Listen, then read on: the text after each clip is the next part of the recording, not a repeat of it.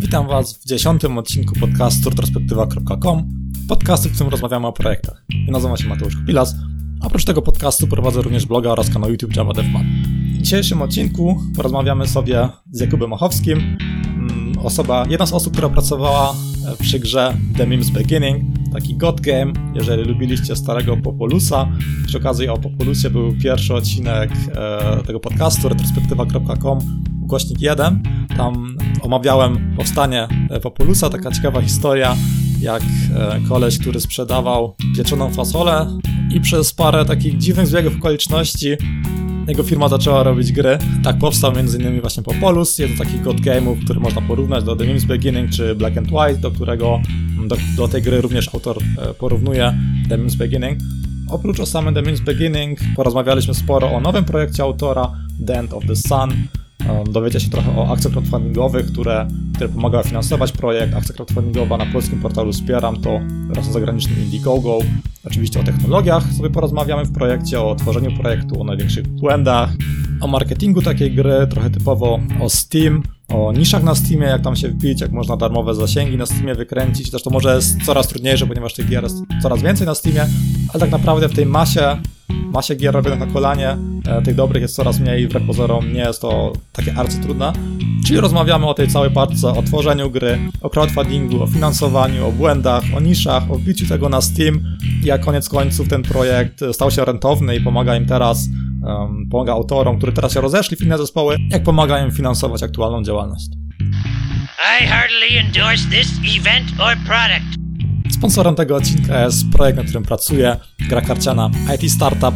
Cały startuje na crowdfundingu 5 lutego, a jeżeli tego słuchacie kiedyś w przyszłości, to prawdopodobnie pod itstartup.pl możecie sprawdzić gotowy produkt. Jest to taka humorystyczna mieszanka gry typu Uno z mechanikami rodem z gier typu Magic the Gathering. Mamy wspólną talię, czyli nie musimy kupować teraz masy kart, kupujemy jedną talię, można grać nawet w 4 osoby, od 2 do 4 graczy. Zagrywacie tam programistów, wzmacniacie ich wiedzą, podbieracie sobie programistów działem HR oraz zagrywa się różne karty akcji, by na przykład podkładać świnie konkurencji. To tyle bezczelnej autopromocji. Przechodzimy do odcinka podcastu. E, cześć Jakub. Cieszę się, że udało się Ciebie zaprosić do podcastu. Cześć, cześć. E, przedstaw się może i powiedz trochę o swoim projekcie. Będziemy rozmawiać o Twoim projekcie, o grze e, The Memes Beginning. To ma na imię Kuba Machowski i ogólnie zajmuję się tworzeniem gier komputerowych niezależnych. Na moim koncie mam w sumie jedną grę, ale tworzoną bardzo długo, bo 5 lat. I co mogę więcej powiedzieć? Wcześniej zaczynałem jako grafik, także ja tutaj o kwestiach e, programistycznych i tak dalej za dużo nie opowiem, ale od strony level designu, opowiadania historii, grafiki to mogę bardzo dużo powiedzieć. No, odnośnie samego projektu, jakbyś tak przedstawił konkretnie ten projekt dla wszystkich słuchaczy, którzy nie kojarzą The Memes Beginning? Jest to gra strategiczna, e, która na początku miała być e, grą casualową, czyli taką bardzo prostą grą e, typowo, mm, w którym, której jakby targetem miały być kobiety, dzieci i tak dalej. Później projekt jakby się rozrósł i zmieniliśmy trochę założenia i ostatecznie z tej gry wyszedł RTS mm, na bazie tak zwanego God Game'a, czyli takiej zabawy w Boga, gdzie nie mamy, nie mamy jakby bezpośredniego wpływu na nasze jednostki, na nasze postacie, e, tylko przez pośrednie jakieś tam działania możemy na nie wpływać, jak tam używanie różnej magii, e, budowanie, dawanie prostych komend i tak dalej. Nie jest jak w RTS-ach, że możemy przeprowadzić bitwę zaznaczając e, całą armię i dokładnie, dokładnie wydając jej polecenia, tylko bardziej e, te postacie myślą same za siebie. Mhm, czyli coś taki, um, taki stary Popolus, albo może trochę nowszy Black and White. Tak, tak, dokładnie. God game. Coś, coś jak Black and White e, chyba naj, najbardziej, najbardziej tu podchodzi. Ludzie nas porównywali do Spor, e, ale to chyba tylko... Też, też właśnie moje pierwsze skojarzenie to był właśnie Spor, jak na to spojrzałem. Tak, tak i też za, zarzucali nam, że, że jakby grafika została tutaj e, e no jakby plagiat graficzny czy coś, nie wiem, ale, ale ja w ogóle e, dowiedziałem się o tym, że, że, że, że The Mims jest podobny do Spor, jak, jak dopiero mi ktoś o tym napisał. Tak? Ja w ogóle nie grałem w Spor nigdy. Także... Znaczy, tak często jest, różne projekty są, są różne pomysły i to jest normalne, że ileś tam osób na to wpadnie i to jest jakoś tam podobne. Tak, tak. Że ja bym się tym nie przejmował. No jakby do sporu, pod względem gameplayu nie jesteśmy w żaden sposób podobni, tylko ten chyba wygląd postaci, tak tak na screenach ludziom przypomina. Coś tam mówiłeś, że to początkowo miał być e, casual, e, miała to być gra mobilna casualowa, czy miał to być taki casual na PC-ty? To miał być taki e, casual tak na, na PC-ty typu e, jak e, te gry, które są sprzedawane na tam Big Fish Games, takie strategie, które wyglądają tak e, w zasadzie, że widzisz e, całą mapę od razu w 2D i, i klikasz dużo. Nie wiem do czego to pamiętam. O, jak na przykład e, plemiona były, e, e, gra plemiona na przeglądarki, nie wiem czy kojarzysz. Znaczy ple, plemiona kojarzę, ale e, przeglądarkowe. A tak, tak, tak, okej. Okay. No, no, no. To, to tam jakby widziałeś całą mapę i, i zarządzałeś, tylko wiadomo, tam to rządziło się e, prawami takiej gry przeglądarkowej, e, długie oczekiwania i tak dalej, ale miało być to coś takiego, i, a później to w ogóle e, zmieniło wygląd. Dlatego też na początku u nas na przykład kamera w grze była przytwierdzona jakby do centralnego punktu i można było ją tylko obracać dookoła. I później to się y, rozbudowało, e, i jakby przez to, że to wyszło z takiego założenia, to później pewnych rzeczy nie dało się e, jakby już zmienić, albo zabrakło czasu i dlatego tam poszliśmy na pewne ustępstwa e, i, i, i to, to, to główne ustępstwo, czyli to, co nam ludzie najbardziej, w sumie to jedyne negatywne kom, jakby komentarze, opinie, które dostajemy, że nie ma e, opcji save'ów w dowolnym miejscu gry. No, i, no to właśnie tro, i... trochę czytałem poprzednio i właśnie oglądałem jakieś recenzje i to był chyba główny zarzut, że nie ma właśnie tego zapisu w, tak, dowolnym tak. momencie. Ogólnie, ogólnie ciężko jest znaleźć jakiś inny zarzut. E, tam jest tro, troszkę o inteligencji, jakichś takich tych, ale głównie, głównie te save'y.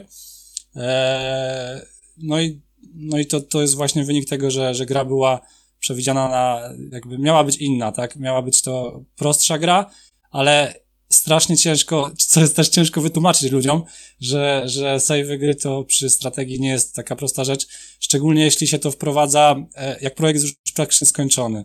To jest niemalże niemożliwe, znaczy jest to możliwe, ale e, wymagałoby to od e, naszego programisty, od, od Tomka Pająka, wtedy, żeby on przynajmniej na tym pół roku siedzie, e, poświęcił, żeby za, zakodować te savey, bo on musiał jakby przepisać połowę rzeczy od nowa. Znaczy tak, nigdy Także... nie pisałem zapisywania gry do jakiegoś właśnie takiego RTS-a czy coś, ale to sobie wyobrażam, że cały stan gry, wszystkie dane, wszystkie współrzędne, gdzie wszystko jest, to musiałoby zostać zapisane do jakiegoś pliku i później na podstawie tych danych e, musiałoby to zostać jakoś zainicjalizowane ponownie przy ładowaniu. Tak, tak, dokładnie. Tylko tam problem był w tym, że, że bo, bo Mimsy były robione na, na silniku Unity i, i jakby um, Unity nie dawało wtedy, teraz już się troszkę podprawiło, e, nie dawało wtedy dostępu do, do wielu zmiennych, tak na przykład do, do zmiennych e, partikli, e, czy cząsteczek. I na przykład mieliśmy takie, to co pamiętam, to, to, to jeden z problemów, mieliśmy wieżyczki, m, mm, które strzelały jakby ogniem E, i ten, tymi cząsteczkami i, i zadawały damage tam jednostkom i, i nie można było tego zapisać, e, bo, bo Unity nie dawało do tego dostępu. No i, i takich rzeczy było po prostu masę i, i w końcu zrezygnowaliśmy z tego. A to w którym roku zaczęliście to pisać, że mówisz o takiej starszej wersji Unity? Zaczęliśmy na czwórce chyba od razu, na Unity 4, albo no może na trójce jeszcze. Nie, na czwórce chyba zaczęliśmy. Tylko to było początek w ogóle czwórki. Czwórka jakoś wtedy wchodziła. E, to było ile? To było... 4 lata temu? 5 lat temu? E, dwa, zaraz, 5 lat była gra robiona i dwa lata już jest po premierze, więc tak, jakieś 7 lat temu, 6. 6 no, to 6, zdecydowanie 6. starsza wersja. Tak, tak, tak, no wtedy to jeszcze raczkowało. Teraz już są nawet e, do kupienia jakieś gotowe tam systemy e, do save'ów, do Unity. Jakoś to działa, ale, ale, też, ale też nie jest tak prosto, jak robimy teraz przy naszej nowej grze. To, to też e, nie jest to takie proste, jak się wydaje. Znaczy tak, ale zdecydowanie takie, myślę, małe zespoły to mogą bardzo usprawnić pracę, parę takich gotowych systemów out of the box, sobie po prostu kupią, iż mają tak, parę tak, gotowych dokładnie. komponentów. No my, my, my właśnie tak robimy, tak robimy End of the Sun, e, ale to też tak robimy ze względu na to, że to jest gra, to jest Walking Simulator e, połączony z takim, e, z, z taką trochę grą detektywistyczną. I no nie wiem, do czego mógł tu porównać, porównać do D-Rester, do mm, Everybody Gone to the Rapture albo do Etana Cartera, ale jakby taki miks tego wszystkiego, no. E, I, I w każdym razie jest na tyle prosta um, rozgrywkowo, gameplayowo, że jesteśmy w stanie to zro zrobić wspomagając się właśnie systemami. Oczywiście, oczywiście mamy programistę, ale e, który jakby pracuje e, no dorywczo, można powiedzieć. Największa, największy tutaj e, wkład teraz e, w End of the Sun e, idzie w level design, w, w jakby wygląd graficzny, co na Unity też nie jest takie proste, żeby jakoś chociaż trochę doścignąć Unreal Engine. E, ale też, ale też my w realizm zupełnie nie, nie idziemy, mimo że używamy fotogrammetrii, e, tylko w stylizowaną grafikę. No i jakby gameplay jest na tyle prosty, tak jak mówię, że, że jesteśmy w stanie zrobić e, dużo rzeczy na Playmakerze. To jest taki system z Asset Store'a, który można kupić na Unity i on jakby mm, ułatwia prototypowanie no jakby całego, całej rozgrywki na bazie takich bloczków. Nie wiem, jak to, jak to prościej można No, tu, tu wchodzimy w sumie e, w rzecz, o którą chciałem teraz zapytać właśnie o, o technologię e, z projektu oraz jakie, jakie narzędzia wykorzystujecie. Tu mówiłeś właśnie o Unity, a jeżeli chodzi po, poza Unity, mm, tak w całym projekcie, jakie technologie wykorzystujecie i jakie narzędzia nie tylko do samego developmentu, ale też na przykład do organizacji pracy w zespole?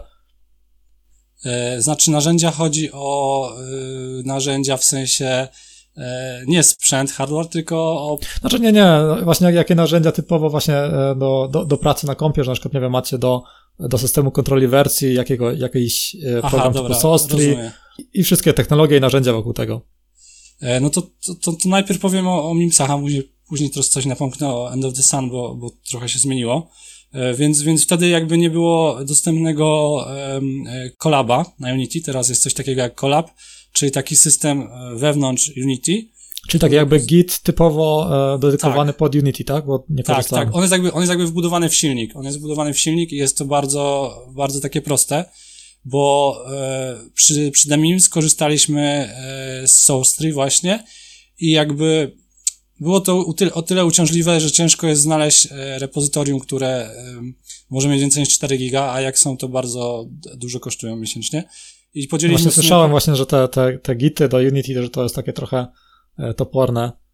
Tak, tak, tak. No to właśnie ogólnie... ten collab mówisz, tak? To rozwiązuje ten problem. Tak, collab, collab rozwiązuje to o tyle, że w collabie mm, bodajże kosztuje jakieś śmieszne pieniądze, bo 5 dolarów chyba na miesiąc, 25 e, gigabajtów repozytorium, e, czyli to miejsce tam, tam na dysku u nich, a za darmo jest chyba 1 giga. E, przez czas, teraz przez, przez parę miesięcy była beta, znaczy przez parę miesięcy, przez e, rok chyba już jest beta. Wyszła, wyszło to teraz z bety, jest normalnie, e, ale my tego, z tego korzystaliśmy, no i teraz, teraz dalej korzystamy.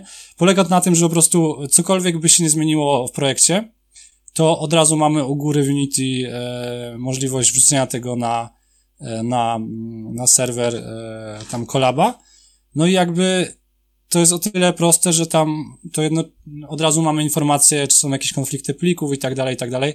Nie ma, nie ma takiego mm, problemu jak w SourceTree, że tam trzeba to sprawdzać. Znaczy, mimo, niby tam są te wszystkie, e, są sprawdzane pliki e, i tak dalej, ale często mieliśmy tak, że ktoś coś wgrał albo drugi nie mógł to ściągnąć i tak często było, że, że jakieś tam problemy wynikały. Już, już nawet nie pamiętam, bo to było parę lat temu, ale wiem, że, że nie było to tak proste jak tutaj. Także to, to dużo ułatwiło, jeśli chodzi o Unity i to jest, to jest duży plus, że, że jak ktoś e, pracuje zdalnie i ogólnie, albo w ogóle chce projekt sobie gdzieś, gdzieś backupować, no to to jest, to jest super rozwiązanie. No to fajnie, bo, fajne narzędzie. Naprawdę, tak, tak, tak. Fajnie, fajnie, że to zrobili. No, z, z tego co wiem, to Unreal Engine tego nie ma. Macie może jakiś, jakiś backend w tej aplikacji, czy, czy nie jest potrzebny? Eee, to znaczy, bo nawet znaczy coś, co... coś, po, coś po stronie serwera, że coś jest na serwerze zapisywane, czy tylko wszystko w Unity e, web serwisy u was na serwerze, do których e, gra tworzona w Unity się tam jakoś odwołuje, jakieś zapytania, za, właśnie zapisywanie tam jakiegoś stanu gry gdzieś, jakieś chmurze czy coś. Aha, wiem, wiem o co chodzi.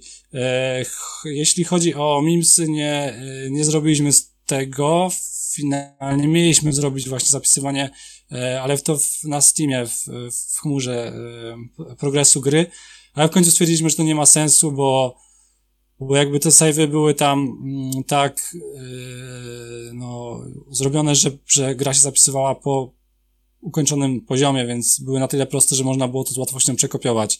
E, z komputera na komputer i w końcu to zostawiliśmy.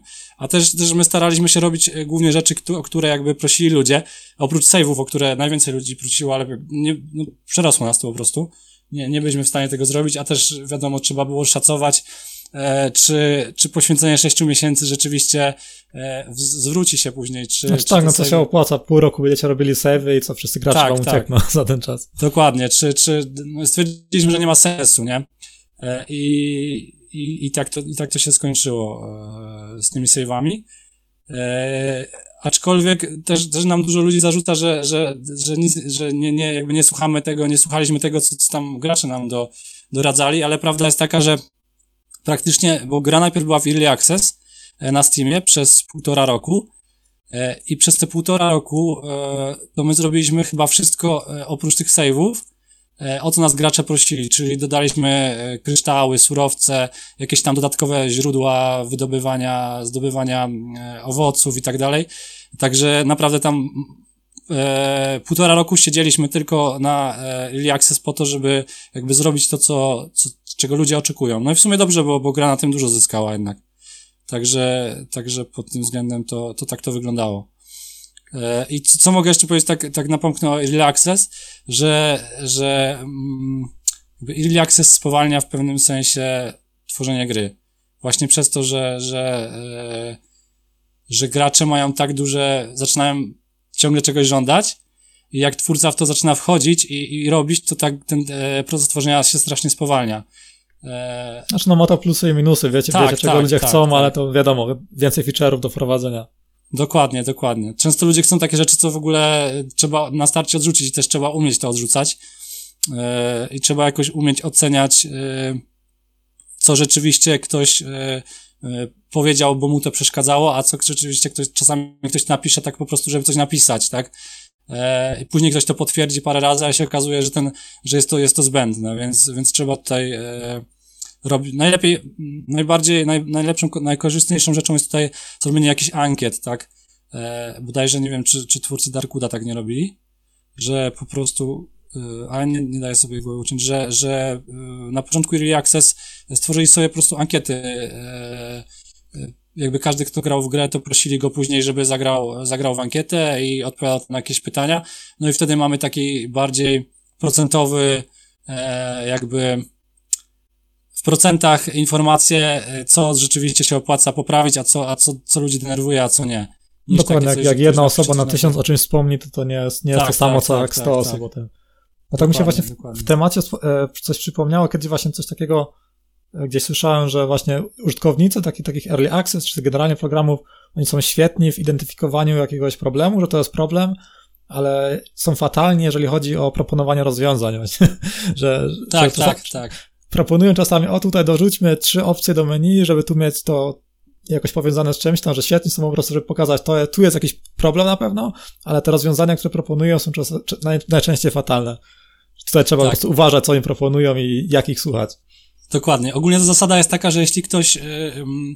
Ja osobiście najwięcej, najwięcej wyniosłem y, to takich prostych rzeczy, typu e, dodać więcej e, surowców na start, albo przesunąć jakiś, bo, bo u nas mieliśmy ten problem, że e, u nas rozgrywka była dosyć losowa, bo tak, raz mieliśmy zdarzenia, ma, znaczy są, mieliśmy, są, są w Mimsach zdarzenia losowe, to znaczy e, na przykład deszcz meteorytów, kwaśny deszcz i tak dalej, które jakby w pewnych poziomach zda, zdarzały się e, mogły się zdarzyć w piątej minucie, a mogły w dziesiątej. I to tak drastycznie zmieniało nam e, balans rozgrywki, że, że to było dosyć ciężkie do ustalenia. E, druga rzecz losowa u nas to były e, owoce, że u nas e, jest, jakby mimsy są strategią, w której e, fizyka jakby jest e, w czasie rzeczywistym, to znaczy rośliny, rośliny na przykład rozrzucają owoce i te owoce mogą nam e, nagle zacząć spadać e, gdzieś e, tam poza wyspę, tak? I ktoś postawi kilka takich roślin, bo, bo jest przyzwyczajony do takiego StarCrafta, gdzie na przykład rozstawiamy coś ciach, ciach, ciach, ciach, ciach i to po prostu daje nam od, zawsze taką samą e, albo, albo przeważnie taką samą ilość czegoś. A tutaj, e, jak ktoś tak nieroztropnie coś postawi, na przykład za daleko e, ekstraktor, czyli taką sokowirówkę, z której się, która przetwarza owoce na biomasę, za daleko podstawi od owoców, to już ma stratę w czasie. E, Później owoce może postawić źle, że, znaczy rośliny, które dają owoce, postawić źle, że spadają mu z wyspy i przez takie, przez takie dwie pierdółki już mamy, mm, może przegrać cały, cały poziom i zgłosić nam to jako, że poziom jest za trudny. E, I teraz taka osoba zgłasza nam, poziom jest za trudny, bo na przykład, bo nie dam rady go przejść i to, i to głównie, głó- przeważnie taki support się dostaje od graczy, że jest za trudne albo za łatwe. No i, i później, i dlatego ja robiłem coś takiego, że, że prosiłem graczy, e, na Steamie jest taka opcja, że można jakby streamować rozgrywkę. E, I, I żeby po prostu zagrali mi w ten level i niektórzy się zgadzali i ja po tym jak po oglądaniu rozgrywki już widziałem, co jest źle, e, co poprawić. A druga rzecz, że oglądałem strasznie dużo youtuberów, którzy, którzy grali w Mimsy i nawet wysyłaliśmy takim, takim e, mniejszym, którzy tam mieli po 500 subskrypcji i tak dalej. I jakby to, to było dla nas o tyle dobre, że, że ja później oglądałem te rozgrywki i widziałem, co ich denerwuje, bo to było jeszcze podczas Early Access. I z tego chyba najwięcej, najwięcej wyciągłem e, informacji, jak poprawić, jak poprawić e, design gry. No taki właśnie taki balans, żeby gracz wiedział jak grać, Tak, żeby to nie tak. było za trudne. I to w Early Access robiliście ten cały balans, tak?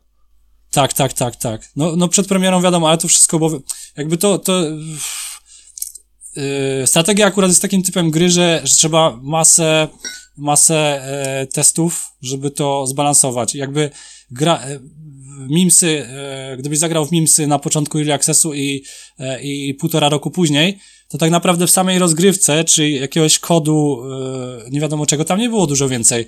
E, Tam najwięcej było ustawień, czyli tak mówię, przesunąć roślinkę w prawo, dodać więcej kształt, dać mniej, e, jakiegoś bossa zabrać mu trochę życia, dodać mu trochę życia i tak dalej.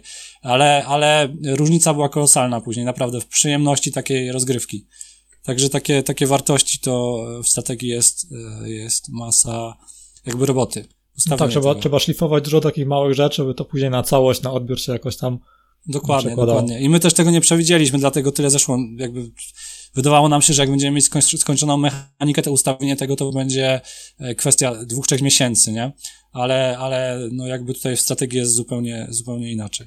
Dlatego No tak. teraz ja trochę odpoczywam od strategii i, robię grę fabularną bardziej. No, w dużych zespołach to takich balansów, takich rzeczy to są osobne zespoły. Tak, dokładnie, dokładnie. Mówiliśmy właśnie o tych technologiach, to trochę zboczyliśmy na bok. Ty, ty jesteś grafikiem, tak? Ty zajmujesz się głównie grafiką. Tak, tak, tak, tak. To jeżeli chodzi o tą grafikę, to jakie tu narzędzia wykorzystywałeś? E, przy, przy Mimsach, tak? Pytamy, pytasz? Czy, E, czy tak, tak, tak, tak. E, przy Mimsach e, to jakie narzędzia? Znaczy chodzi ci o programy, tak? Software. Znaczy tak, tak o software mi chodzi. E, to tak, do modelowania, znaczy ja to za, od zawsze używam praktycznie. Do modelowania używam takiego programu Cinema 4D. E, to jest firmy Maxon program. Jakoś nigdy nie mogłem się przekonać do Blendera, który wiem, że jest darmowy, ale e, podchodziłem do niego kilka razy. Trzy albo cztery razy podchodziłem do, do nauki Blendera i jakoś zawsze mnie odrzucał jego interfejs, ale to też, e, to też może spowodowane- tym, że już mam jakieś nawyki pewne z, z Cinemy i, i ciężko mi jest się przerzucić. Em, do, do modelowania wysp e, używaliśmy darmowego programu, znaczy ja używałem, bo ja modelowałem tylko wyspy. E, używaliśmy darmowego, darmowego programu Sculptris. E, to jest taki program, którym można sobie tak rzeźbić fajnie. W ogóle polecam nawet tym, co, co w ogóle się nie interesują grafiką, albo jak chcą w ogóle zacząć z grafiką, to, to super, super, super program taki, żeby się trochę pobawić, można po prostu sobie modelować jak w plastelinie. E, to chyba później na, te, na bazie tego zrobi, zrobili z brusza, ale nie jestem pewien. Jakoś to tak było. A to dalej zostało darmo, darmowe, ten Sculptris, także, także można z tego korzystać. Zresztą dalej z niego korzystam. E, później, co tam jeszcze było? Do, do malowania tekstur i tak dalej, to, to Cinema tak samo. Ciężko mi teraz sobie przypomnieć. Wiem, wiem czego teraz używam. Mogę powiedzieć, czego używamy do, do, do End of the Sun. Bo w, mi, w Mimsach e, grafika jakby nie, była istotna, ona miała być stylizowana, kolorowa, ładna i też to był nasz błąd. Znaczy, on, to nie był błąd. Na początku był, to było dobre założenie, właśnie tak jak mówiłem, gdzie, gdzie e, gra miała używa, uderzać w, w target ten casualowy, czyli taki kolorowy, cukierkowy styl. I później e, ja dużo zmieniłem, żeby, żeby jakby trochę to tak em, złamać, złamać tą taką kolorową barierę, e, bo po prostu nie, trafili, nie trafialiśmy z grafiką w ogóle w target, bo grafika była mega kolorowa, a gra była bardzo trudna. Znaczy jest, gra jest bardzo trudna, a grafika e, była kolorowa, więc on trochę tak, wciąż jest kolorowa, ale była później była tak tonowana, dodali, dodawaliśmy mgły i takie rzeczy. E, o tyle to był problem, że, e, że po prostu jak ktoś, e, wrzucaliśmy jakiegoś screena czy coś, to e, ludzie, którzy powinni zainteresować się tematem, się nim nie interesowali. E, także tutaj polecam, polecam jednak dobierać, jak ktoś tworzy swoją jakąś pierwszą grę, dobierać grafikę do targetu. W ogóle najpierw robiąc Czyli im bardziej mroczna grafika, tym gra może być trudniejsza, tak? tak. No, ja, z moich doświadczeń wygląda ta, na to, że tak to ludzie odbierają. Tak to ludzie odbierają. E, wiadomo, są od tego wyjątki, ale bardziej w platformówkach. Bardziej w platformówkach, to znaczy, że, że platformowe gry, często jakieś tam Super Meat Boy i tak dalej, przyjęło się, że one mogą być kolorowe i trudne. Czy jak Cuphead teraz na przykład. A tutaj przy strategiach, e, jednak jak ktoś widzi coś kolorowego, to wydaje mi się, że jest to gra dla dzieci. E, także, także tutaj radzę uważać. Można oczywiście to złamać styl graficzny, jakoś zrobić kolorowy, ale jednocześnie mroczny. E, no ale to, to, to, to jest ważne. Ale tak wracając do, do, narzędzi, to teraz e, przy End of the Sun, bo używamy fotogrammetrii, to jest taka metoda, gdzie obfotografowuje się obiekty w rzeczywistości i przerzuca je do, do, no jakby do grafiki 3D, do modelu i później do gry się wrzuca. E, i używamy do tego fotoskana e, i później używamy e, narzędzia tak samo darmowego, które nazywa się Xnormals do wypiekania normal map na, na modelu. Czego jeszcze ja używam teraz? No a tak może dla takich laików grafiki 3D, bo ja na przykład też kompletnie się na grafice 3D nie Właśnie, bo ja mogę tłumaczyć, bo nie wiem jak, jak mam mówić, bo jak coś to Znaczy ja, ja mam takie, takie pytanie, dla mnie mnie to ciekawi i myślę, że dla osób, które się na tym nie znają też to jest e, ciekawe, jak na przykład załóżmy, że mam różne programy graficzne, to grafiki 2D. Mam powiedzmy Photoshopa i mam mhm. Painta. No Photoshopa i, też używam tak w ogóle, to jest i, i plik e, końcowy to jest powiedzmy plik PNG i to niezależne jakim to programem zrobiłem i to w grafice 3D też jest taki jeden standardowy E, forma, tak, że po prostu zrobisz to tym blenderem, zrobisz to jakimś ten 3D Maxem i jest jakiś taki plik końcowy, który można otworzyć później e, różnym programem. Czy, czy można to Ta, obrabiać tylko tym e, samym programem? Nie, nie, nie, nie, nie. To tak jest, tak, znaczy jest tak jak mówisz, to tylko, że, tylko, że jest masę formatów, tak? Ja głównie używam FBX-a i, i OBJ, i to są formaty, które w sumie otwiera wszystko. Znaczy Unity okay, czyli, czyli jest parę takich standardowych formatów i to w każdym, każdym e, programie tak, możemy dokładnie, obrabiać. dokładnie. I to, i, no, aha, no i jak mówimy o, o tych formatach, czyli OBJ albo FBX, to mówimy o samej bryle, czyli o samym e, meshu. To jest format mesha, a tekstura jest zapisywana, wiadomo, w JPEG-u, czy e, w czymkolwiek e, chcecie, w jakimkolwiek e, formacie. I, i i teksturę się dopiero nakłada na, na mesza. Także ten OBJ czy FBX to jest format tylko e, bryły, bryły 3D, czyli wierzchołków i tak dalej. No, no fajnie, dowiedzieliśmy czegoś Be, o bez grafice 3D. To przejdźmy do może następnego pytania, jeżeli chodzi o finansowanie takiego projektu. Z tego co czytałem, były tam e, akcje crowdfundingowe, między innymi na, na Wspieram to, na Indiegogo. Gdybyś tak mógł rozwinąć ten, e, ten wątek finansowania projektu, czy były to czy był to projekt finansowany z oszczędności, czy może mieliście inwestora i trochę o tych może akcjach crowdfundingowych, jak to wszystko tam się działo. E, tak, więc, więc Demims było ogólnie na początku e, było to finansowane z naszych oszczędności, to znaczy e, mieliśmy, mieliśmy trochę tam funduszy i zaczęliśmy robić, robić grę. Mm, i to, co teraz powiem, to zawsze mówię w, każdym wywiadzie, ale, ale to tutaj muszę powiedzieć, że to był projekt planowany na 6 miesięcy e, i przeciągnął się do 5 lat, e, więc, więc wiadomo, że fundusze się skończyły. No i zaczęliśmy szukać jakichś tam środków, żeby raz, żeby rozreklamować grę, a dwa, żeby, żeby móc to spokojnie jakoś tam ciągnąć dalej. I wyglądało to tak, że e, najpierw, najpierw założyliśmy, odezwali się od nas e, e, ludzie z Wspieram to, to jest taki polski e, portal crowdfundingowy. I jakby my byliśmy tam trzecią grą. To znaczy teraz już w ogóle gier tam, e, nie wiem, nie finansują chyba gier. Znaczy można startować, ale jakby z tego co wiem, są niechętni, z bo, bo jakby ciężko, ciężko było im sfinansować te, te growe, growe projekty, aczkolwiek... To, te, to chyba głównie gry PC, bo tak, jeżeli chodzi o gry planszowe, to wspieram Tak, planszowe, to planszówki, planszówki idą dalej, tak, tak, tak. Ja mówię o gry, gry, gry komputerowe, gry komputerowe. I, e, I teraz, e, i to wyglądało tak, że my byliśmy tam trzecią grą, jakby dwie sfinansowały się, to było bodajże Defiu i coś jeszcze. I później my byliśmy trzecią grą tam, która w ogóle weszła. E, I wtedy to ja w ogóle się dowiedziałem, o, co to jest crowdfunding. E, I oni jakby nas tam bardzo wspierali, to znaczy jakby pomagali nam całą kampanię robić i tak dalej, później reklamę, pisali do prasy i tak dalej. I tam uzbieraliśmy, nie pamiętam ile, musiałem sprawdzić,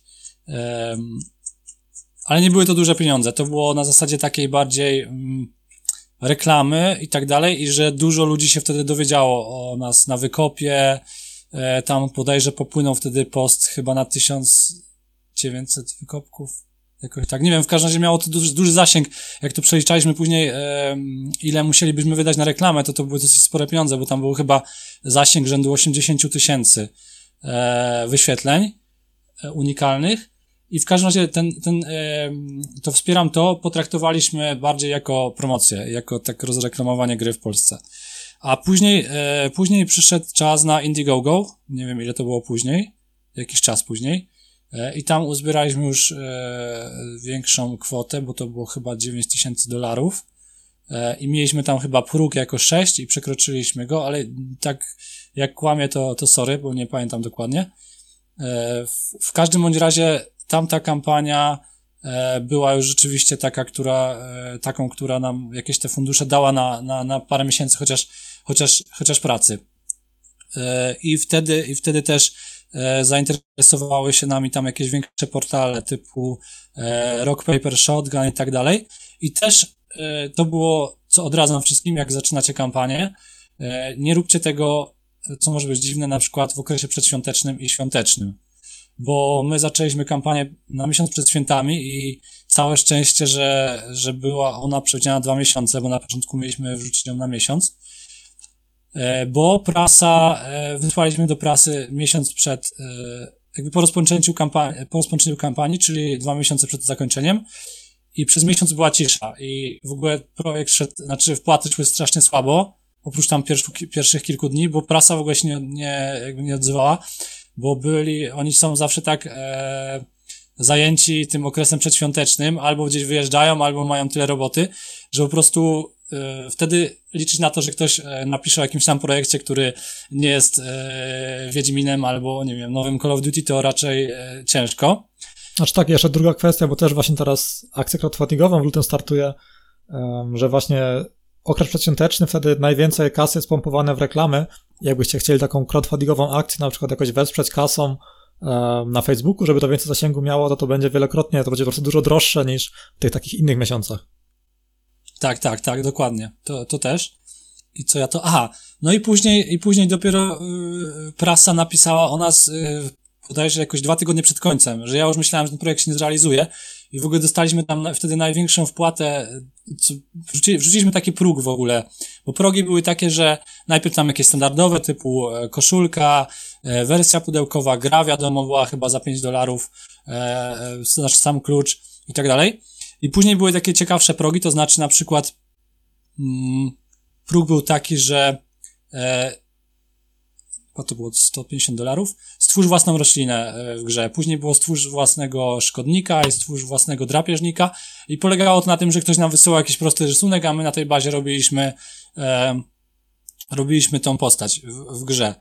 E, I tak, tak e, powstało, powstało tam parę, parę roślin, parę postaci, ale najwi, najwyższy próg, który wrzuciliśmy tak w sumie z głupia, znaczy ja tak pomyślałem, dobra, wrzućmy to, ale jakby w ogóle nie, nie liczyłem na to, że ktoś to wpłaci, to było 1500 dolarów i to było jakby i roślina, i, i roślina, i drapieżnik, i pasożyt, i wszystko tam w jednym. No i się okazało, że jakoś tak szybko dosyć, bo chyba po miesiącu ktoś nam to wpłacił i my w ogóle byliśmy w szoku, nie? Ja na początku e, napisałem tej osoby, czy się nie pomylił ktoś czy coś. No ale się okazało, że nie. E, I był to e, taki e, gość, który nazywał się Peter Berry chyba. W każdym razie on jest pisarzem. I on napisał, on pisał książkę o takim, e, o takiej astronautce, e, Catherine Kimbridge, nawet te książki można tam gdzieś znaleźć. I on chciał, żebyśmy je, jego postać w zamian za to wszystko nie robili żadnego pasożyta i tak dalej, tylko jego postać, czyli tą e, Catherine Kimbridge, wrzucili do naszej gry. E, I zrobili, I zrobili poziom z tym. No i zrobiliśmy, powstały dwa poziomy. Jeden to jest e, z zombie, z mimsami zombie, drugi jest właśnie z tym, jak e, z nią, czyli z tą astronautką. Można się tam poruszać, przesuwać ją, strzelać do, do, do, do przeciwników. E, I ona tam znajduje w ogóle szczepionkę, taka jest cała fabularna, jak ktoś e, chce to może zagrać albo nie wiem, na, na YouTubie prześledzić e, gameplay. I, I jakby ale co chcę przez to pokazać, że czasami jest dobrze dać taką dużą wpłatę, czy jakiś taki próg szalenie wysoki, który nam się wydaje, że kto by, no, że, że praktycznie jest niemożliwe, że, że, że ktoś to wpłaci, bo się okazuje, że, że jednak jest to możliwe. No i jak mieliśmy e, 5000 łącznie do zbierania, to to 1500 dolarów to, no to była praktycznie jedna e, czwarta całości. No to takie polowanie na, na wieloryby, jak w tych mikrotransakcjach. Dokładnie, dokładnie. Ale warto coś takiego, warto coś takiego zrobić, bo to, bo to nic nie kosztuje. No właśnie, tym bardziej, że to te niższe progi to wcale jakoś nie zniechęca, po prostu to jest jakaś taka opcja, że no, Tak, na pewno to nie zaszkodzi, a jest jakiś tam potencjał. Dokładnie, dokładnie. Aha, no i tutaj jeszcze najważniejsza rzecz, dlaczego w ogóle się s, s, e, jakby udało, udało e, zebrać pieniądze. E, prawdopodobnie by się nie udało, gdyby nie demo. Wrzuciliśmy demo, e, wysłaliśmy do prasy i wrzuciliśmy dla wszystkich dostępne. I ono chyba nawet dalej tam jest. Jakieś, jakąś, jakaś taka be, e, Early Access beta wczesna. Na Maca, na Linuxa i na Windowsa. No i, i, i po wrzuceniu tego dema się okazało, że nagle e, i prasa się odezwała, bo mieli w co zagrać, mieli, mieli jakby, mogli ocenić jakby, czy, to nie jest kolejny projekt, który e, e, ludzi, którzy coś tam obiecują, ale tak naprawdę nic nie mają, e, tylko już była, była grywalna, e, grywalna beta. YouTuberzy zaczęli to, to grać, tam parę, parę osób zagrało e, z, tam z większym zasięgiem. No i, i dzięki temu właściwie to się zrealizowało. I, i, i finalna chyba taka bomba to była, jak napisał o nas e, Rock Paper Shotgun. To jest taki zagraniczny serwis, e, chyba jeden z, z największych. Tak, to taki dedykowany właśnie pod gry PC-towe chyba, nie jeden z większych. Tak, tak. No i oni jakby strasznie długo już działają. Nie wiem, do czego to można po- porównać. Naszego e, CD Action, nie wiem. E, I, I w każdym razie oni mają taką renomę, zawsze dużo komentarzy. Nie jest tam tak na tej stronie, że, że jak oni wrzucą jakiś artykuł, że tam e, nic nie ma, tak? Nic się nie dzieje, tylko zawsze koło tego artykułu toczy się jakaś dyskusja i tak dalej. No i, i stamtąd, e, i stamtąd przełożyło się to na bardzo dużo wpłat. Czyli jak oni napisali, to rzeczywiście e, ten ich, ten ich jeden artykuł, bo to był krótki artykuł, przełożył się e, na, nie wiem, chyba tam 2000 dolarów. Wpłynęło wtedy jakoś. Gdzie na przykład, e, nie, lubię o tym mówić, nie chcę, nie chcę, nie chcę nigdy tak Polaków tak upokarzać czy coś, ale tam to było przełożenie takie, że, że zobaczyło to 20 chyba tysięcy osób u nich na stronie, czy 30, nie wiem, nie wiem, to było jakby, to był news zwykły, to nie był jakiś artykuł taki ten, i, i wtedy wpłynęło chyba 2000 dolarów do nas na, na, na kampanię, a, a dla porównania na wykopie, wtedy gdzie zobaczyło to 60 tysięcy osób, to tam były chyba jakieś e, kwestia tam e, 100 czy, czy, czy 150 dolarów, chyba 5 wpłat było. Aż tak to są po prostu inne rynki, tym bardziej właśnie na Stany Zjednoczone. tak, tak. Rock Paper Shotgun chyba właśnie jest w Stanach popularne. I... Przełożenie wiadomo też e, waluta, Znaczy tak, no i, i siła nabywcza tej waluty i wszystko to się przekłada na Tak, to. dokładnie, także, także, znaczy, ale wciąż uważam, że warto robić, warto robić promocję w Polsce, bo e, o tyle, że w, w Polsce e, e, jakby robienie akcji crowdfundingowych w Polsce e, daje bardzo dobrą promocję, bo, bo ludzie u nas są strasznie aktywni, mimo że nie kupią, nie kupują tak dużo i tak często to są aktywni o tyle, że, że lubią robić, umią robić jakieś akcje nagle, w, nie wiem, jakieś memy powstają i różne takie dziwne rzeczy, e, znaczy pozytywnie dziwne, że, że, że, że, tak, że o grze słyszy dużo osób. I w Polsce wiem, że, że dzięki temu wykopowi później e, dużo osób nas stąd kojarzyło, że, że jak mimsy, oto wykop. Także e, my tam parę razy, to nie było tak, że raz, tylko parę razy gdzieś tam popłynęliśmy wyżej. Że pamiętam jeszcze was chyba wykopywałem parę razy, że No tam tam dwa lub trzy razy było tak po, solidnie, nie, nie, że tam dwa, dwa wykopy, tylko solidnie powyżej chyba 500. Też później robiliśmy akcję, że rozdawaliśmy tam klucze, tak po prostu, tam, żeby podziękować ludziom. Także to też trzeba pamiętać o tym, że, że, że jak się raz, jak się raz uda, to później jakoś trzeba się tym ludziom odwdzięczyć, bo, bo na takich portalach e, społecznościowych to jednak e, ludzie strasznie pamiętają, są strasznie pamiętliwi. E, Jeżeli chodzi o takie rozdawanie kluczy, bo to e, na pewno fajny temat. E, Jeżeli macie, jeżeli macie grę na Steam, to kluczy możecie wygenerować ile chcecie i to nic was nie kosztuje, czy każdy rozdany klucz jest, jest związany z jakąś opłatą? Nie, nie, nie. Kluczy generujesz jak chcesz i, i nic cię to nie kosztuje. Można nawet 40 tysięcy wygenerować i, i wrzucić do, do jakiejś paczki gier, tak? Bo są paczki gier i jakby to nie Steam organizuje, tylko jakieś tam Humble Bundle albo inne. e, Indigala i, i oni jakby oferują ci e, udział w swojej paczce. Ty generujesz na Steamie na przykład 40 tysięcy kluczy, bo tyle wymagają na przykład i im to przesyłasz. Tak, tak no to, to fajnie, więc... dobrze wiedzieć, takie narzędzie Tak, promocyjne. tak, tak. Można, można. My, my robiliśmy dużo, dużo takich e, e, akcji rozdawania kluczy na Steamie w tych różnych grupach. E, tam po 100, po 200 wrzucaliśmy. E, z tego względu, że, że większość z tych ludzi i tak by gry nie kupiło, bo nawet o niej nie wiedziało, a, a napisze pozytywny komentarz i tak dalej, więc to jakby jest e, opłacalne. Tylko wiadomo, na pewnym, na pewnym etapie, no przy premierze nie bardzo się to opłaca robić, bo, bo klucze trafiają na, na portale typu jakieś tam G, G, G2 i inne, i gdzie, gdzie po prostu ludzie sprzedają, tak? Dostają klucz i nie, nie zaaktywują go, tylko go sprzedadzą. No i to, i to Znaczy jest, jasne, wszystko, wszystko ma swoje miejsce, na, na Tak, pewno nie tak, przy tak. premierze. No to zamknęliśmy temat crowdfundingu, jeżeli chodzi o, o takie największe błędy w projekcie, nie tylko te technologiczne, ale również biznesowe, gdybyś tak mógł pomyśleć, jakie były po prostu te największe błędy, które popełniliście i gdybyście mieli, gdybyście, gdybyście mogli się cofnąć teraz e, te parę lat do tyłu i robić to od nowa, e, co byś doradził sobie sprzed paru lat? Jakich błędów byście ponownie nie chcieli popełnić?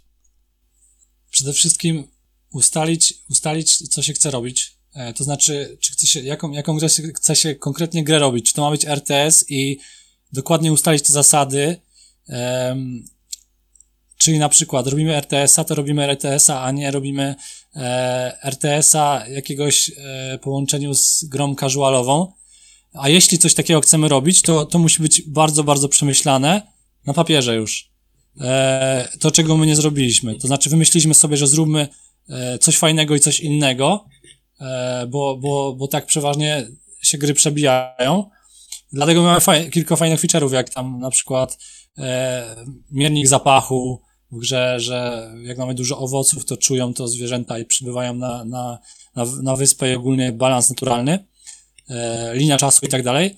Tylko, że jakby to wszystko nam się później nie spięło, bo, bo nie ustaliliśmy dokładnie e, tych zasad, no, co do, jaki dokładnie chcemy robić gatunek, czyli nie, że przechodzimy nagle e, z gry dla kobiet do gry dla hardkorowych graczy. E, to po pierwsze. E, po drugie, to savey. To naprawdę, jeśli w dzisiejszych czasach, teraz, teraz już to wiem, jak gra bez save'ów zawsze dostanie, dostanie po tyłku, brzydko mówiąc. E, z tego, co nawet pamiętam, to e, z takich gier, e, właśnie jak Walking Simul- Simulatorów, jak teraz robimy End of the Sun, to Ethan Carter chyba na początku też dostał jakieś tam bęcki od ludzi, że, że właśnie savey nie były w pełni, to znaczy gra chyba też się saveowała jakoś tak przy konkretnych punktach, ale nie, był, nie było na początku takich saveów, że stoję w tym miejscu i zapisuję grę. I też, też chyba się to na to e, ludzie obrazili, także, także to jest podstawa, podstawa to jest. No chyba, że robimy grę typowo... Znaczy to trochę może zależy od gry, to już nie wszystkich to pasuje, Tak, ale tak, w RTS-ach na pewno te, też bym wymagał. RTS-y, FPS-y, inne, znaczy w sensie, no, strzelanki, e, RPG, no nie. Aha, no jeszcze taka zasada ogólna, jak ktoś chce robić pierwszą grę, to nie róbcie RPG-a, e, bo często tak jest Najlepiej właśnie, MMO że... jeszcze. Tak, tak. E, Często, często tak jest, że, że właśnie, nie wiem, nie wiem skąd to się bierze, że, że, że ktoś zaczyna grę i pierwsze, co chce zrobić, to RPG. E, No i, no i wiadomo, jak to jest, później się kończy, nie? Że, że, że te projekty upadają. Coś prostego na początek, naprawdę. I ogólnie dzielić przez pięć, dzielić przez pięć projekt. Y, Jak coś się wam wydaje na, e, na pół roku, e, to, to będzie e, razy pięć, czyli będzie na tam, nie wiem, cztery lata. Znaczy tak generalnie, generalnie pierwsza gra powinna być jak najmniejsza. tak, I- tak. i- i I, coś, tak właśnie bardzo małego. W estymowaniu, jakimś planowaniu, że jak się planuje coś tam, to zawsze minimum 100% należy dorzucić, że drugie, drugie tyle. Tak, tak. Ja bym powiedział, że trzy albo cztery razy tyle, ale bo, bo naprawdę wszystko tak, tak, tak puchnie później, że, że ty ten. Ale wracając, wracając do tego, co, co tam jeszcze źle zrobiliśmy, to, to jakby przez to, to, to też wynikło z tego, co mówiłem na początku, czyli pomieszania gatunków, że przez to, że, że wprowadziliśmy sobie bardzo dużo unikalnych cech gry, które jakby ciężko jest znaleźć gdzie indziej. E, latające wyspy, e, i to wydaje się nic, nie? Że latająca wyspa. To tylko wygląd terenu, no ale nie do końca, bo latająca wyspa jest ograniczona bardzo miejscem. e, a ograniczenie miejscem e, sprawia to, że jakby rozbudowa kolonii w pewnym momencie musi się skończyć, czyli nie możemy zrobić jakiejś endless e, gry, bo, bo w pewnym momencie nie mamy miejsca, gdzie budować. E, później ta fizyka, e, to też następny feature, który wprowadziliśmy, fizyka, że, że postacie latają, jak zostaną uderzone, odlatują w naturalny zupełnie sposób. E, owoce, zapachy i tak dalej. I te wszystkie rzeczy, które wprowadziliśmy właśnie tak nam skomplikowały później, były tak inne od wszystkiego, co spotykamy normalnie w RTS-ach, że raz, że ludzie się do tego nie mogli przyzwyczaić i musieliśmy bardzo dużo poświęcić na tutorial, E, a z mojego teraz doświadczenia już wiem, że im prostszy początek gry, tym lepiej, bo bardzo dużo ludzi się zniechęca na początku. W ogóle najbardziej popularne są gry, w których e, dlatego tak popularne są może strzelanki i tak dalej, bo, bo tam jakby sterowanie e, i zasady gameplayu są praktycznie w każdej z gier takie, takie same, tak? E, WASD i myszka i jedziemy, nie? A, a tutaj mieliśmy tak dużo nowych rzeczy, że, że to, to, to zraziło, zraziło graczy, więc można to wprowadzać, nie mówię, że nie, ale wtedy trzeba bardzo dobrze przemyśleć e, wprowadzenie gracza i tutorial. I też e, polec...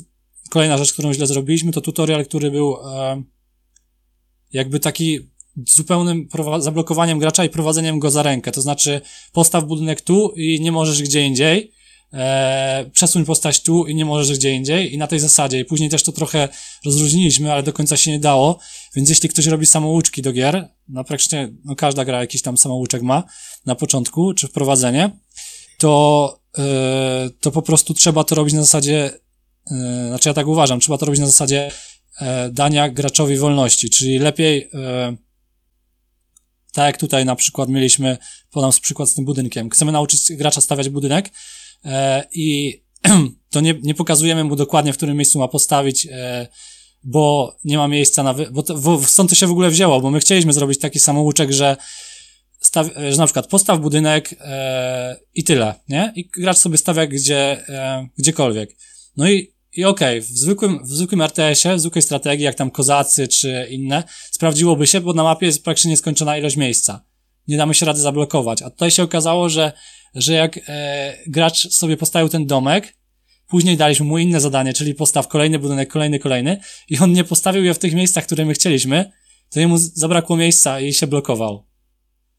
No też kiedyś to... coś takiego słyszałem, że generalnie jak, jak mamy wiele poziomów w grze, właśnie czy to w strategii, czy w czymś, że te pierwsze poziomy dla gracza powinno się robić jako ostatnie, gdy już mamy najwięcej doświadczenia właśnie z problemami graczy i generalnie z naszą grą, że tak powinno się gra jakby od tyłu robić, że środkowe poziomy robimy, końcowe i te pierwsze poziomy wprowadzające, te najważniejsze, które e, po prostu wszyscy gracze je widzą, że one powinny być zrobione na samym końcu. Taką zasadę słyszałem, nie wiem, czy się może e, czymś takim spotkałeś.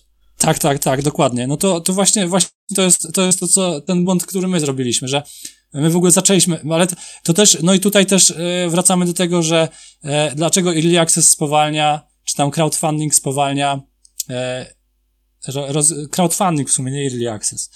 E, ale early access też, bo, bo wygląda to tak, że nie masz, nie masz funduszy, e, więc musisz uderzać w early access albo w crowdfunding. I teraz tak, e, uderzasz w early access, to musisz mieć grę, bo musisz coś tym ludziom dać, żeby w coś grali. I teraz jak chcesz, żeby w coś grali, to nie dasz im gry od środka, bo musisz ich wprowadzić.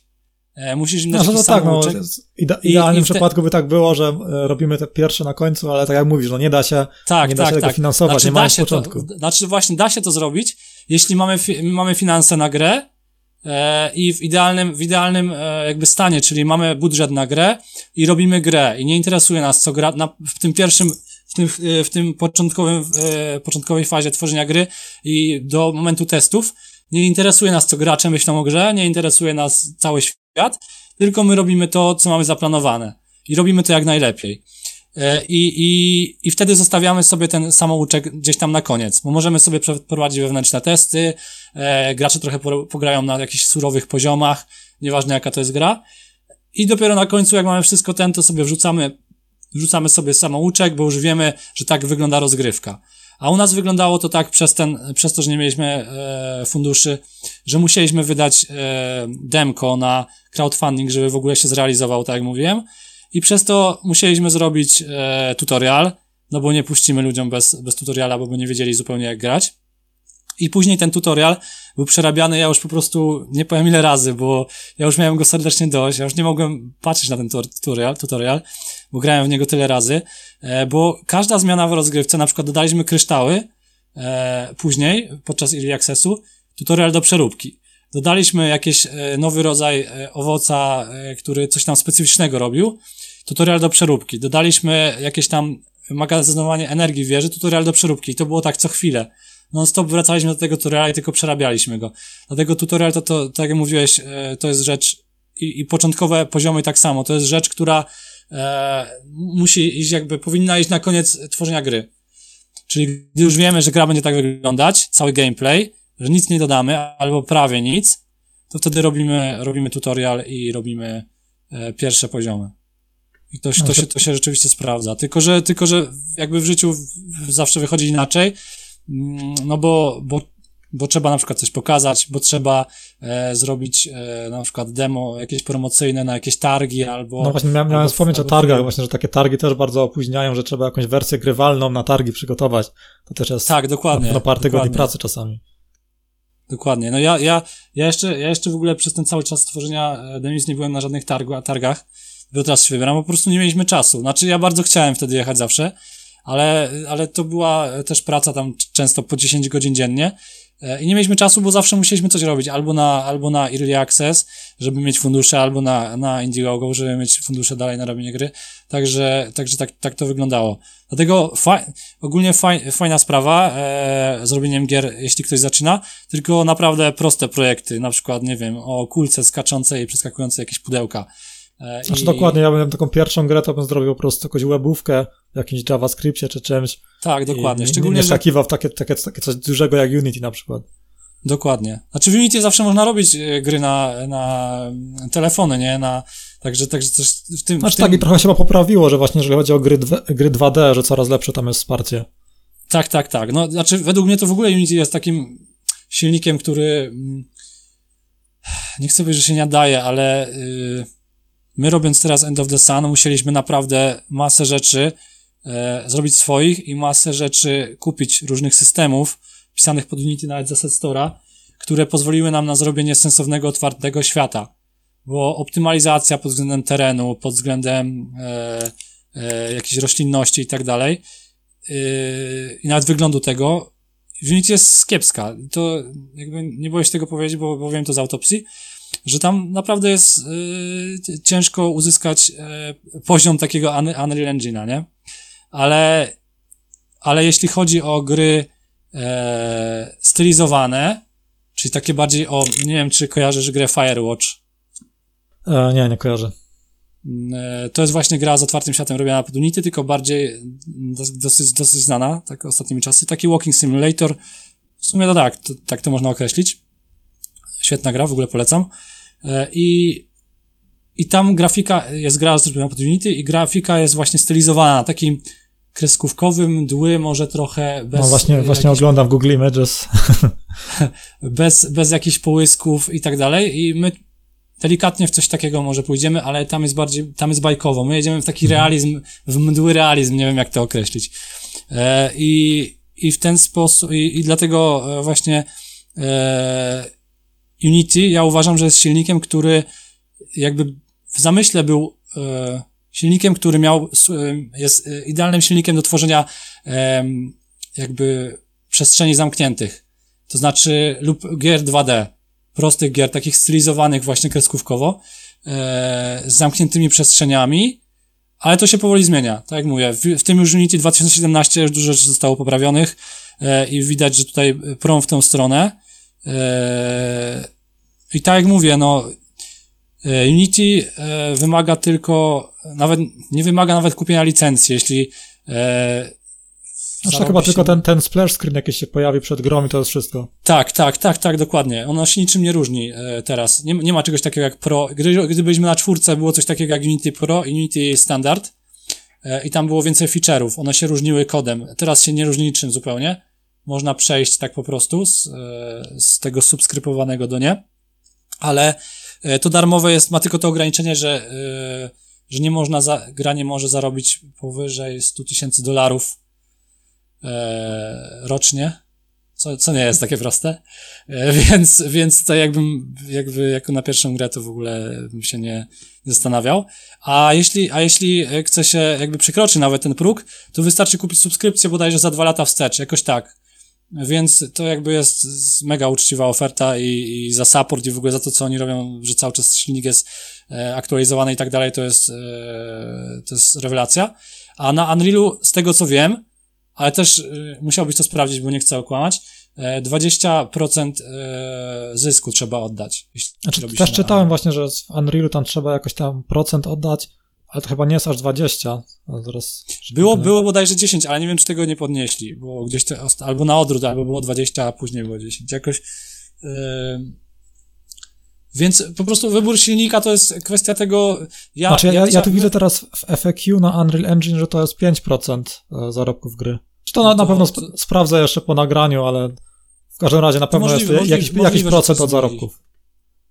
Tak, no bo tak, tak, wydawało tak, mi się to nieproporcjonalnie za dużo, że 20 to jest ogromny bo, koszt. Bo jak, wiesz co, bo ja pamiętam jeszcze czasy, może to zniżyli, nie, nie wiem.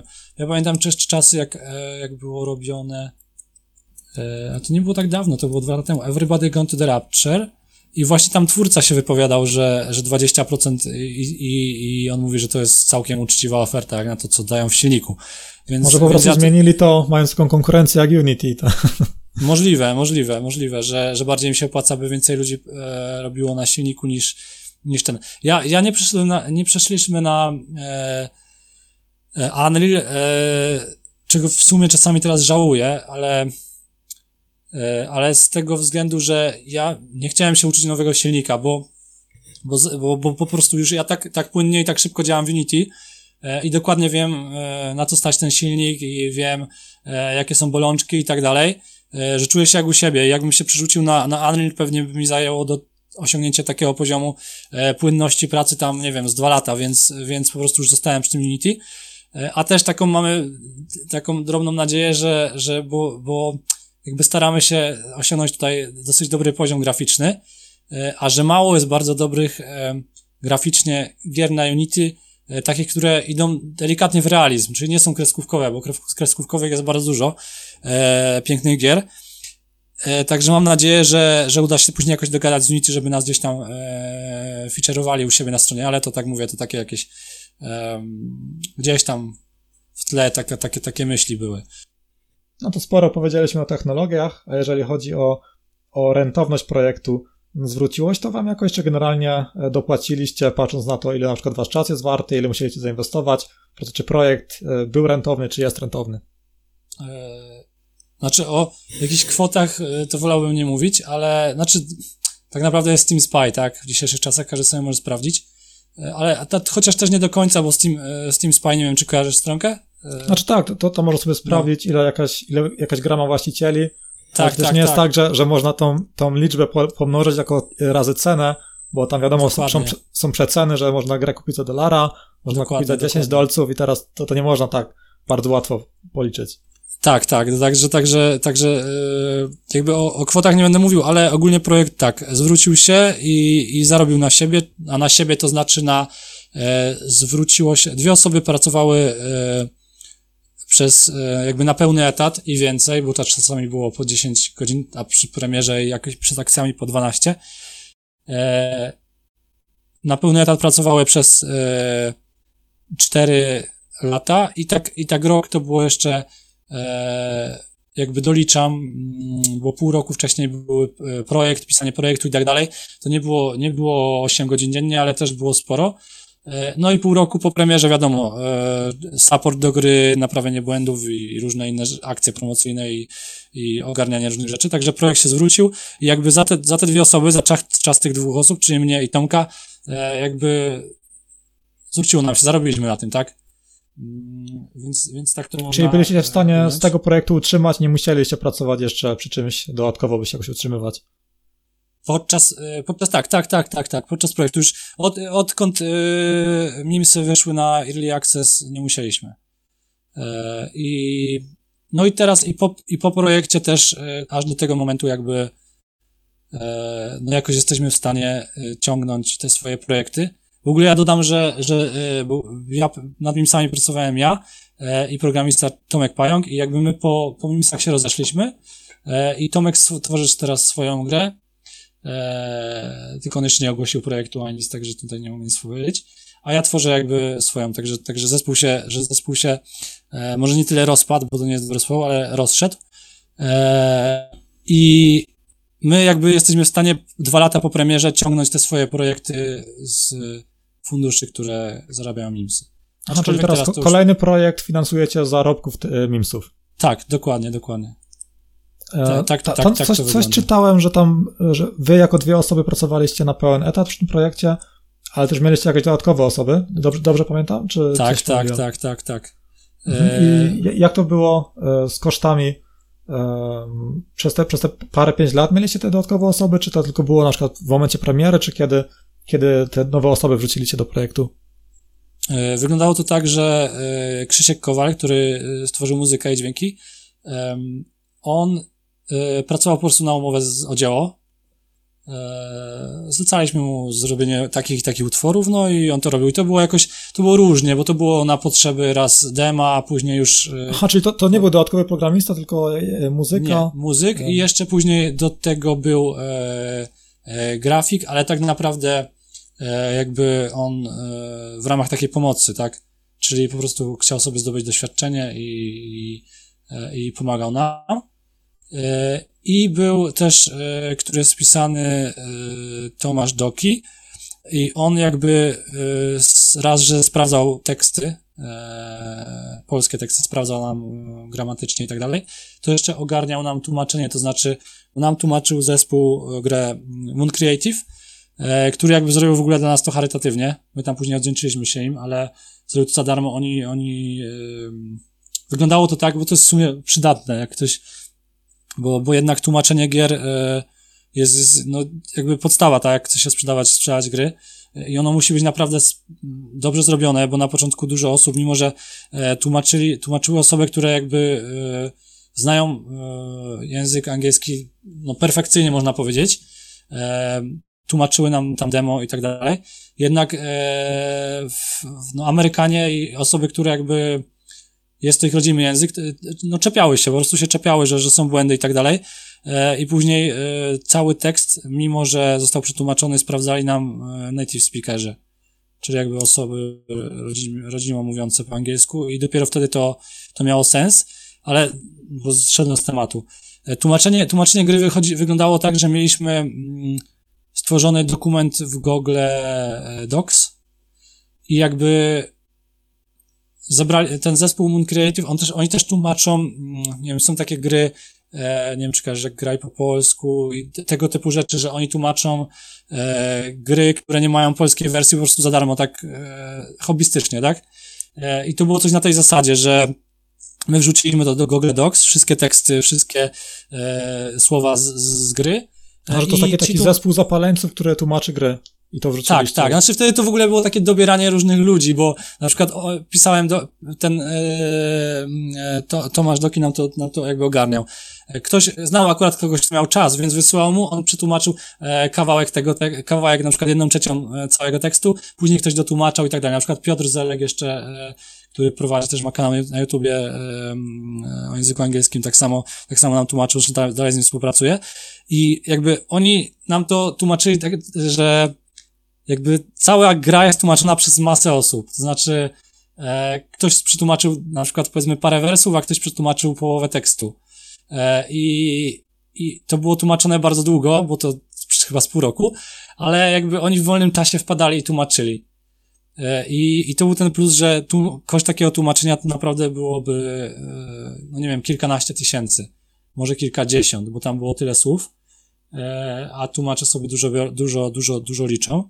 E, a na końcu ten cały tekst, bo to był angielski, a my mieliśmy jeszcze niemiecki i francuski i hiszpański. Hiszpańskiego mamy, w ogóle do dzisiaj mamy przetłumaczoną grę na hiszpański, a nie, nie ma jej na Steamie, bo, bo jakoś tak nie było czasu tego, tego, tego wrzucić.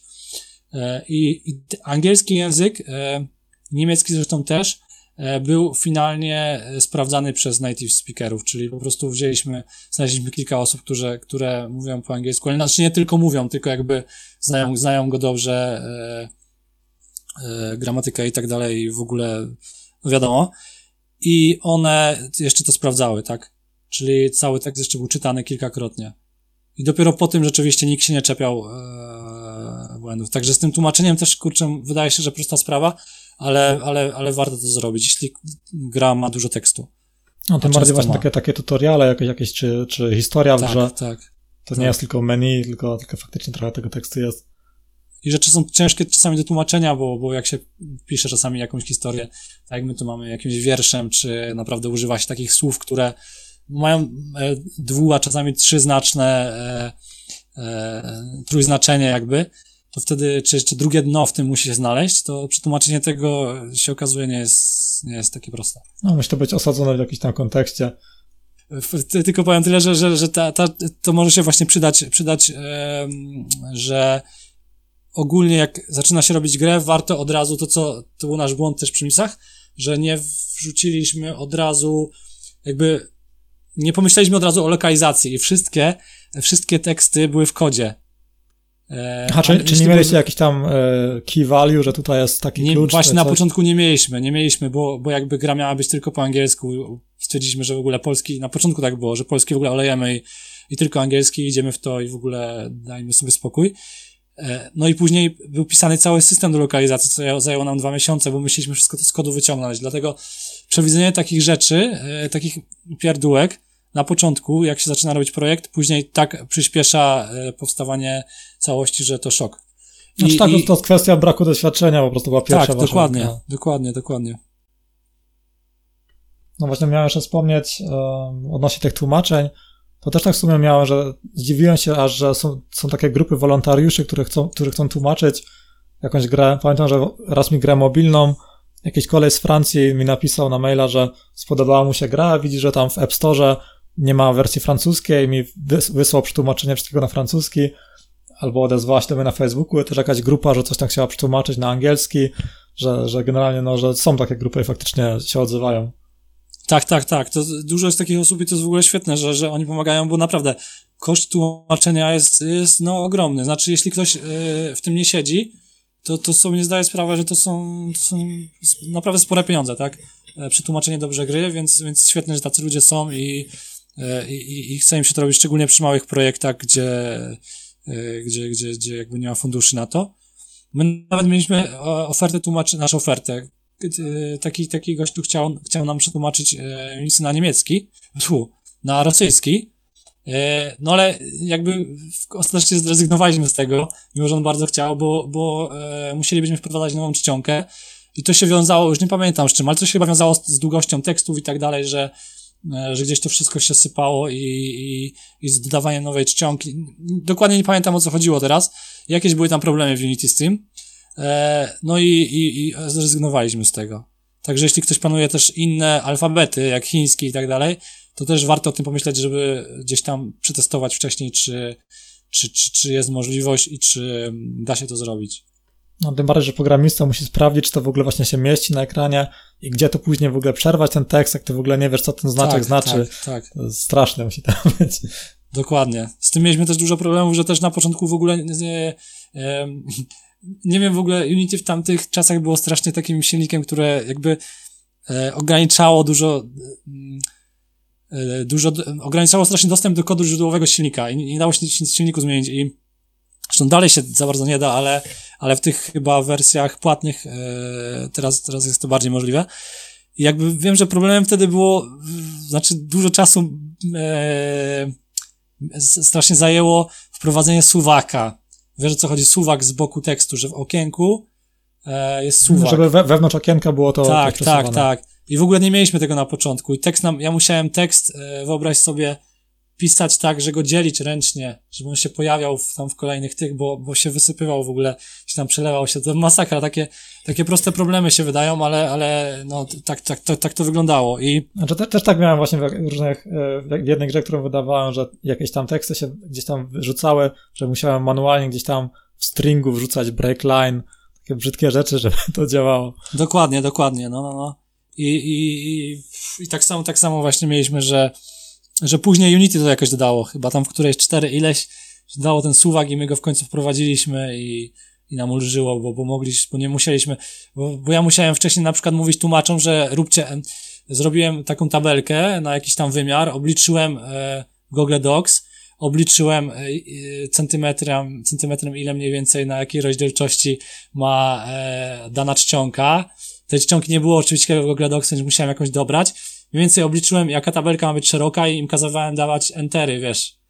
E, Gdy tabelka się kończyła. No w ogóle jakaś masakra, no jak dzisiaj o tym pomyślę, to wiesz, no to to mega nieprofesjonalne, no ale tak to się robiło. Czyli, czyli nie jak- było jakiegoś zawijania wiersza automatycznego, czegoś takiego. no nie było właśnie, później to zrobiliśmy, ale na początku tego nie mieliśmy w ogóle i, i to no, no masakra, nie? Tak jak ktoś te, tego teraz słucha, to może sobie nieźle pomyśleć, ale, ale tak to wyglądało, bo, no bo, no bo tak Unity jakoś wtedy to skopało jakąś tam rzecz, że... No fajnie, nie fajnie, że o, o czymś takim mówisz, bo właśnie dużo osób przemilczy takie rzeczy, później ktoś inny robi projekt i myśli, o wszyscy są tacy profesjonalni, a tak naprawdę, no, mając trochę czasu, chęci, to można od, od takiego Tak, kompletnego tak, tak. amatora się nauczyć sporo rzeczy i wydać coś fajnego.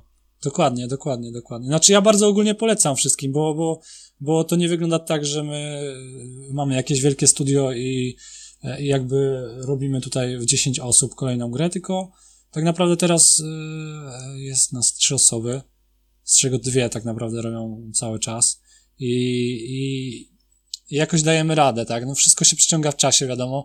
E, mamy więcej funduszy, więc możemy sobie pozwolić na e, e, zatrudnienie grafików na umowę o dzieło, żeby przyspieszyć prace graficzne. Z programowaniem, jak wiadomo, zawsze jest gorzej, bo, bo jak ktoś pisze kod, to później drugiej osobie ciężko w to wejść i ewentualnie można zlecić za program, zakodowanie czegoś konkretnego. E, ale, ale wygląda to tak, że, że, że e, dużo tych gier indie właśnie takich zrobionych, tak, gdzieś tam w pokoju i, e, i tyle.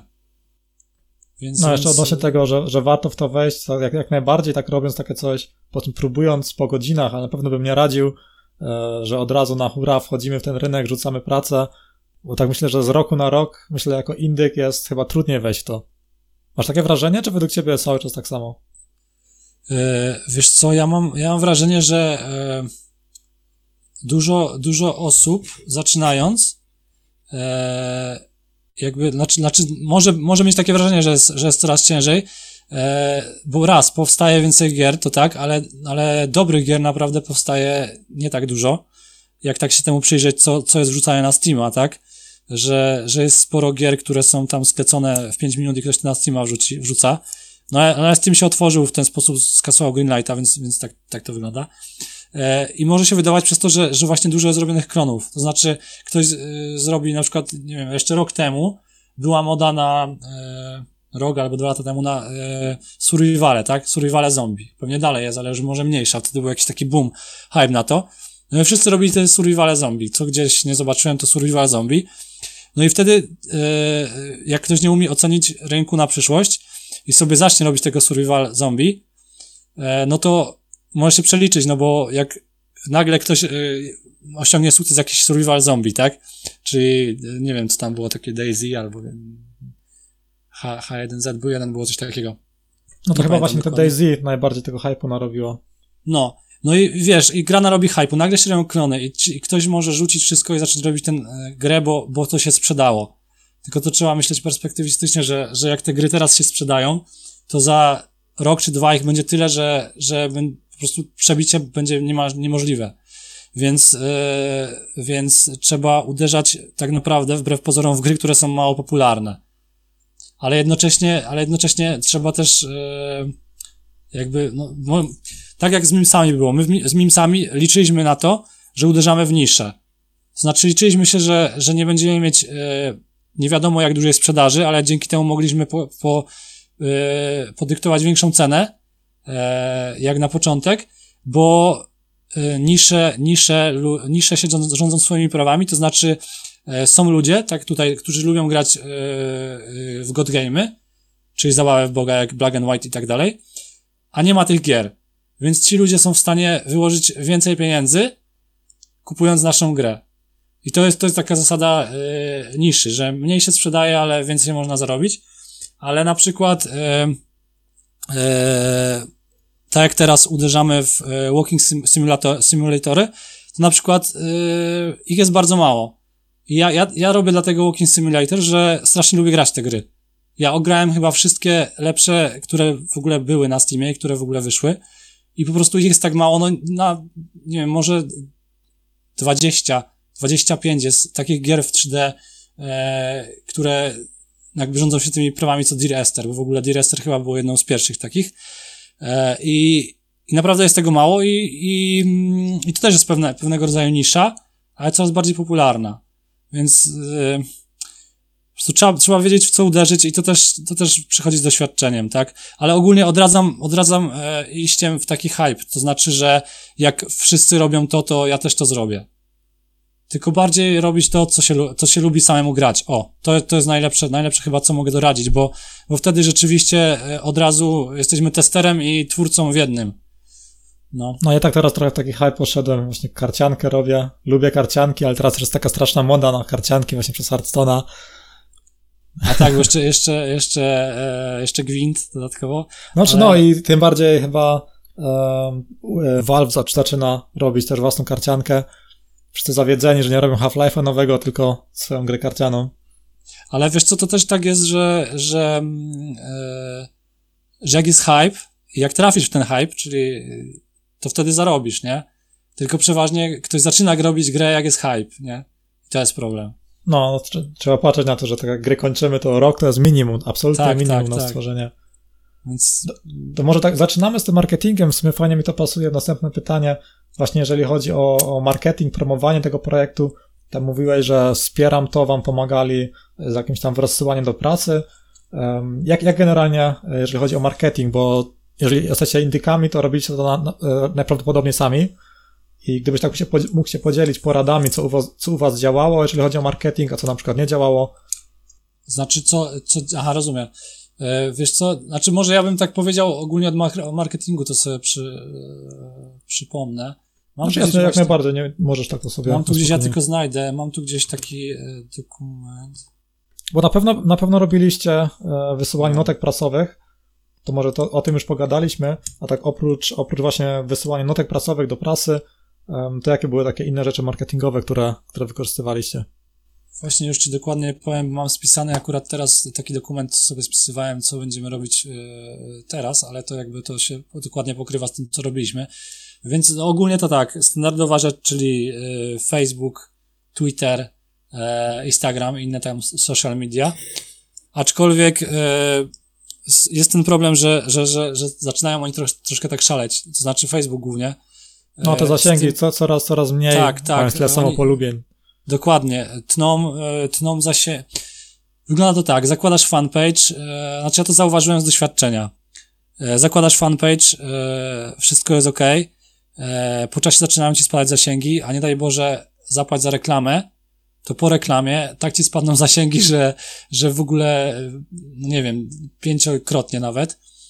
E, bo wygląda to tak, że, że e, Facebook prawdopodobnie, ja nie, nie mam takiej informacji, ale tak stwierdzam po tym, co, co, co widzę, prawdopodobnie po zapłaceniu jakiejkolwiek reklamy, nawet najmniejszej tam kwoty, oni stwierdzają, że ty jesteś dla nich klientem i, i trzeba ci troszkę przykrócić e, e, zasięg, żebyś zapłacił znowu i nagle cudownie ten zasięg odzyskasz. Więc, więc tak, to, tak to chyba wygląda i taką mają, niestety mają taki marketing. Więc, więc coraz gorzej to e, idzie, jeśli ktoś nie, nie, e, nie liczy tego z funduszami, e, albo nie ma czegoś mega popularnego takiego, co rzeczywiście się, się, się klika. E, ale ogólnie tak, Facebook, tak, i, i, i na Facebooku polecam wrzucać zdjęcia. To znaczy, lub filmy, ale facebookowe. Ciężko jest na Facebooku przebić się, jeśli wrzuci się jakiekolwiek wideo z YouTube'a, tak, Facebook... bo Facebook generalnie, no to YouTube jest dla nich konkurencją, jeżeli tak, chodzi o tak, wideo tak. i preferują, dużo bardziej preferują własne wideo.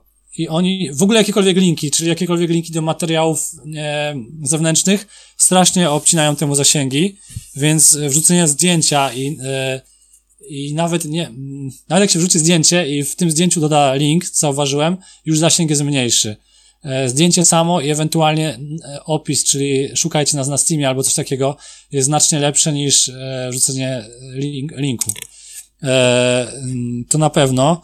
e, i wrzucanie ciekawych rzeczy, to znaczy mm, staramy się na, na Facebooka wrzucać takie rzeczy, e, które jakby interesują ludzi, tak, czyli mm, jakieś ciekawe grafiki, porównania i tak dalej.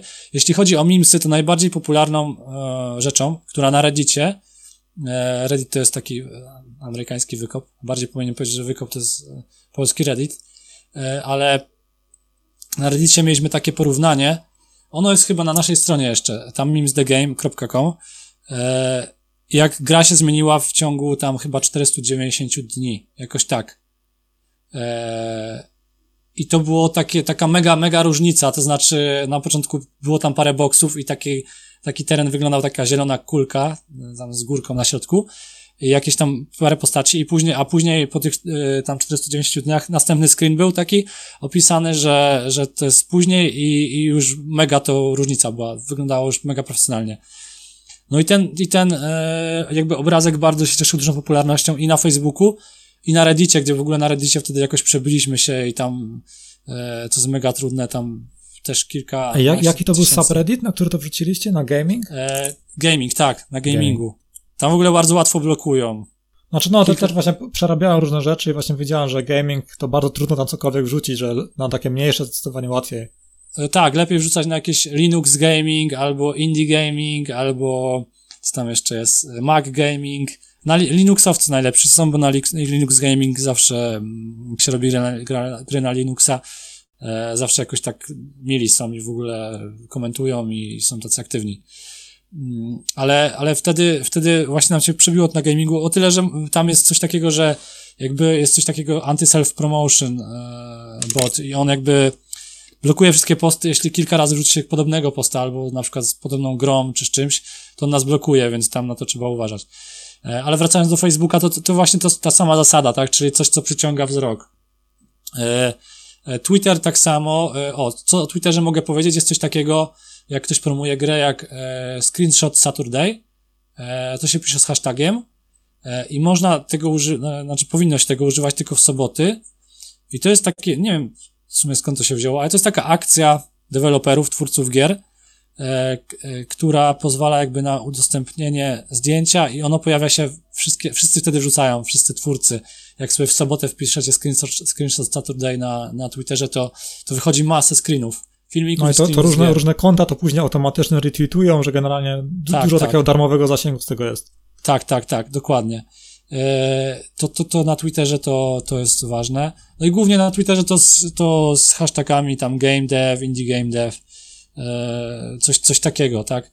Trzeba szukać sobie też ludzi na Twitterze o tyle, że można poznać fajnych ludzi i którzy, którzy, którzy pomogą. Jest taka gra Terraria, nie wiem, czy kojarzysz coś takiego Minecraft. Aż tak, tak, Terraria oczywiście. E, no to tam właśnie, tam właśnie twórca Terrarii się do nas odezwał w, wtedy, jak wrzuciliśmy posta i, e, i tam nam pomógł, pomógł w paru sprawach też później e, przy wydawaniu przez Steamie i, i tak dalej. Trochę w promocji nam pomógł. Także, także na, na, Twitter, na Twitterze można e, jakby dużo, dużo, dużo fajnych ludzi poznać. E, później kolejna rzecz to jest coś takiego jak IndieDB. E, to jest też taka strona w Polsce to jest odpowiednik, na przykład warsztat GD, e, że tam mm, jakby twórcy gier niezależnych wrzucają swoje projekty, no takie trochę, no trzeba zobaczyć tutaj. Znaczy, tak, taka stronka, gdzie prezentuje się swoją grę i tam tak. generalnie też jacyś ludzie się kręcą. Można tam wrzucić, tam jest e, chyba darmowy, e, darmowy serwer, każdy projekt ma, można wrzucić swoje demo i tak dalej. No później Steam, wiadomo.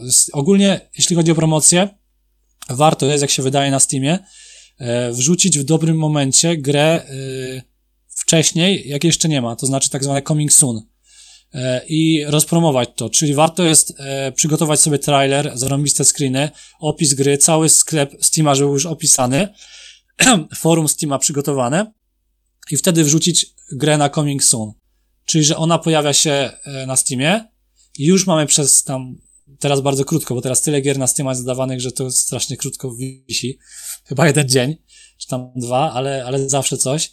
Ale wtedy jak byliśmy z nimi sami, to było przez tydzień, jakby byliśmy w tym coming soon i, e, i mieliśmy dużo, bardzo duży zasięg e, jakby przeglądal, przeglądalności. Wtedy ludzie się pytają nas forum, co to za gra, dopytują różne rzeczy i tak dalej. I dopiero później, nawet jak macie gotową grę i ten, dopiero warto jest puścić to coming soon, i dopiero jak to coming gdzieś tam sobie minie, już widzicie, że trafik spada, wrzucić na premierę. E, to polecam, bo to darmowy zasięg na Steamie. E, A to nadal tak jest? Czy bo właśnie tyle tego nowego jest na Steamie, to myślę, że no bo, no, co, coraz mniej tego zasięgu to daje. Jest bardzo krótko, ale zawsze coś. Ta, ja powiem tak, za, zawsze warto jest i, i dla tych 5000 odsłon unikalnych e, zrobić, bo, bo wbrew pozorom nawet te 5000 unikalnych odsłon dla, dla małego, dla małego, małego jakby, małej gry, małej produkcji, to jest, e, to jest dużo. No, my, de, my Demims e, łącznie chyba sprzedaliśmy e, kopii, tyle mogę powiedzieć, 10 e, tysięcy czy 11. No widziałem na Steam Spy, oglądałem, tam było chyba 11 tysięcy czy 12. Ciężko mi jest nawet teraz powiedzieć, bo my zmienialiśmy konto i nawet nie, nie mogłem teraz tego sprawdzić, ale chyba 11-12, coś takiego, mhm. E, z czego e, mieliśmy dwie premiery. Pierwszą Early Access i drugą przymydloną już przez to, że był Early Access, ale też, ale też świetnie poszła, tą właściwą premierę. E, także to jest też plus Early Accessa, że mamy dwa razy trafik. E, ale e, i, i w obydwu, przy obydwu premierach sprzedaliśmy podczas pierwszych tam 24 godzin około tam od 500 do 800 kopii. Chyba jak, jakoś tak to było. Czyli to przy, i później jest mega spadek, tak? Czyli pierwsze, pierwsze 24 godziny są zawsze najważniejsze, tak do tygodnia. Tak ogólnie, ogólnie zasada taka, że co, ile się sprzeda w pierwszym miesiącu, e, to tyle, tyle już później do końca, drugie tyle do końca e, w ogóle sprzedaży gra sprzeda. No, to jest później taki długi ogon, który już jest taką cząstką tylko tak, tego, tak, co... Tak, co Promocje, później jakoś próbowanie tego dźwignąć. Dlatego warto mieć do, za, zanadrzu zawsze jakiś dodatek, cokolwiek. Jeżeli chodzi o plany na przyszłość e, waszego zespołu, czy może gry Memes The Beginning, czy planujecie może rozwijać tą grę, czy generalnie, jeżeli chodzi o plany, plany na przyszłość, to jest to e, nowa produkcja teraz? E, no to tak jak mówiłem wcześniej, że e, zespół się rozszedł i robimy dwie nie, jakby osobne gry. Ja pracuję aktualnie nad End of the Sun, czyli już mówiłem, Walking Simulatorem.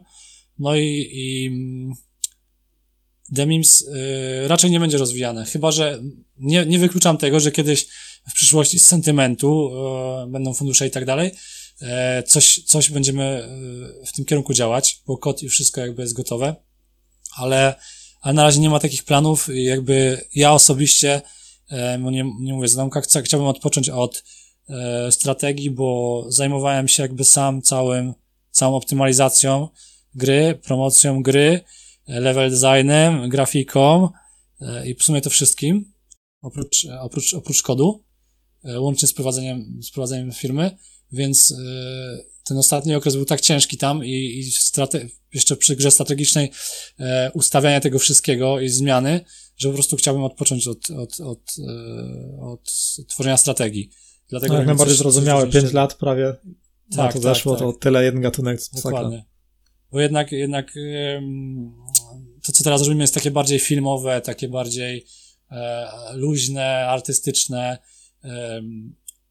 opowiada jakąś historię i tak dalej i po prostu czujesz się w tym lepiej, e, tworząc to. To nie znaczy, to nie znaczy, że, że jest to prostsze. Jest to prostsze e, o tyle, że e, nie jest, nie jest tak, nie trzeba używać aż tak dużo ścisłego umysłu, to znaczy nie ma tyle danych, nie ma tyle zmiennych e, i tak dalej. Aż tak, no, zupełnie inny typ projektu, tak. inaczej się pracuje. Tylko, że zawsze to jakoś tak wyrównuje, bo zawsze chce się zrobić jak najlepszą grę i, i, i czas, który tam był poświęcany na, na, na, na ustawianie e, zmiennych i, i level design, no tutaj idzie na grafikę na przykład, tak, na, na to, żeby odzorować, bo, bo głównie w, w, e, w, takie, w naszej grze będzie historia, znaczy głównie, nie, nie tylko, ale też opowiadana przez, przez otoczenie, tak, czyli jakieś tam plamy na ścianie, rysunki i tak dalej, to wszystko ma znaczenie, więc, e, więc na to idzie więcej czasu niż, niż na co innego, więc jest, ale, ale jest to luźniejsze dla mnie, dlatego, dlatego yy, mimsy na razie zostawiamy. Tak, tak to wygląda. No, jak najbardziej rozumiem taką decyzję. To na koniec może jeszcze takie bonusowe pytanie. Jedna osoba na Facebooku to zadała, jak wpaść na pomysł na grę, gdy, 90, gdy 99% rynku to są jakieś farmy, czy jakieś układanie E, układanie truskawek po trzy. Skąd generalnie brać inspirację na projekt, pomysł, pomysł na grę? Co byś poradził takiej osobie, która takie pytanie zadaje? E, no, ja tak odpowiem trochę bardziej artystycznie, ale to znaczy, według mnie powinno się robić gry o tym, jakby co nas porusza. Czy nieważne, czy coś cię cieszy, czy coś cię denerwuje, e, to jak robisz gry o czymś, co jest dla ciebie ważne, to wtedy jakby pomysły później same będą przychodzić, bo będziesz inspirować się na przykład, nie wiem, swoim otoczeniem, e, e, swoim życiem i to nawet, nawet robiąc grę o truskawkach, możesz tam wkręcić jakiś przekaz czy coś, co byś, e, jakby co, co jest dla ciebie ważne, tak? E, I, i wtedy, i wtedy myślę, że, że te pomysły jakoś, jakoś same przychodzą. Przynajmniej, przynajmniej w naszym wypadku tak jest. A jeśli chodzi o takie inspiracje typowo, że e, coś zobaczyć gdzieś i tak dalej, no to kurczę, no ja myślę, że, że wszystkim tak naprawdę, wszystkim się można inspirować.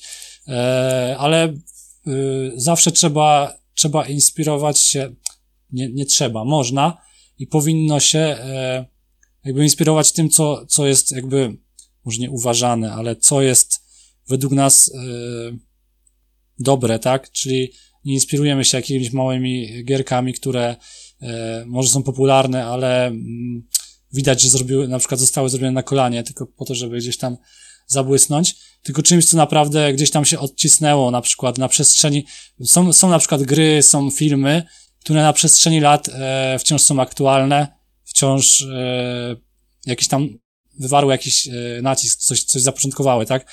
I wydaje mi się, że takimi rzeczami warto się inspirować, bo wtedy, wtedy to jest e, jakby, wtedy próbujemy do, e, dorównać temu, co jest do, najlepsze, a nie temu, co jest mierne. I, I wtedy, nawet jak nam się to nie uda, to będzie lepsze niż, niż dorównywanie czemuś słabemu, nie?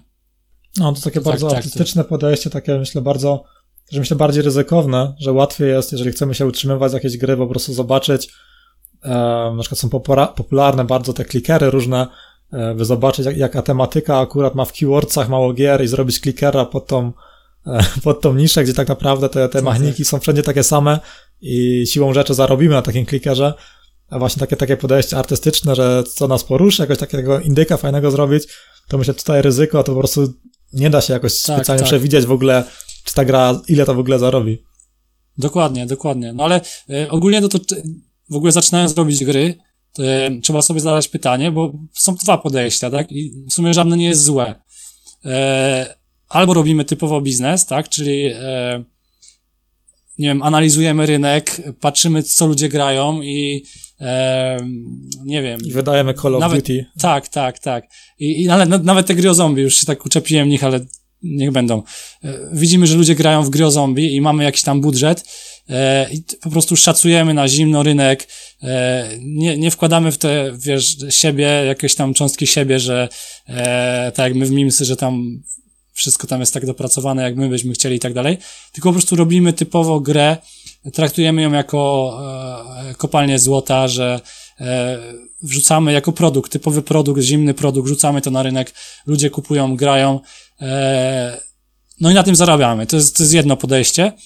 A drugie jest podejście takie jak, e, takie jak ja trochę mam, e, chociaż też, też trzeba to balansować, ale że tak, pieniądze, pieniądze oczywiście gra musi zarobić, e, bo trzeba z czegoś żyć i tak dalej, ale, ale ja zawsze staram się tutaj jednak, e, żeby na przykład historie, które są poruszane, miały jakiś morał, żeby coś, żeby gracz, który wyjdzie z tej gry, coś, żeby coś mu zostało, tak? Tak jak po dobrym filmie, czy e, nie wiem, po prostu, żeby no, no, no tak, no w sumie to tyle.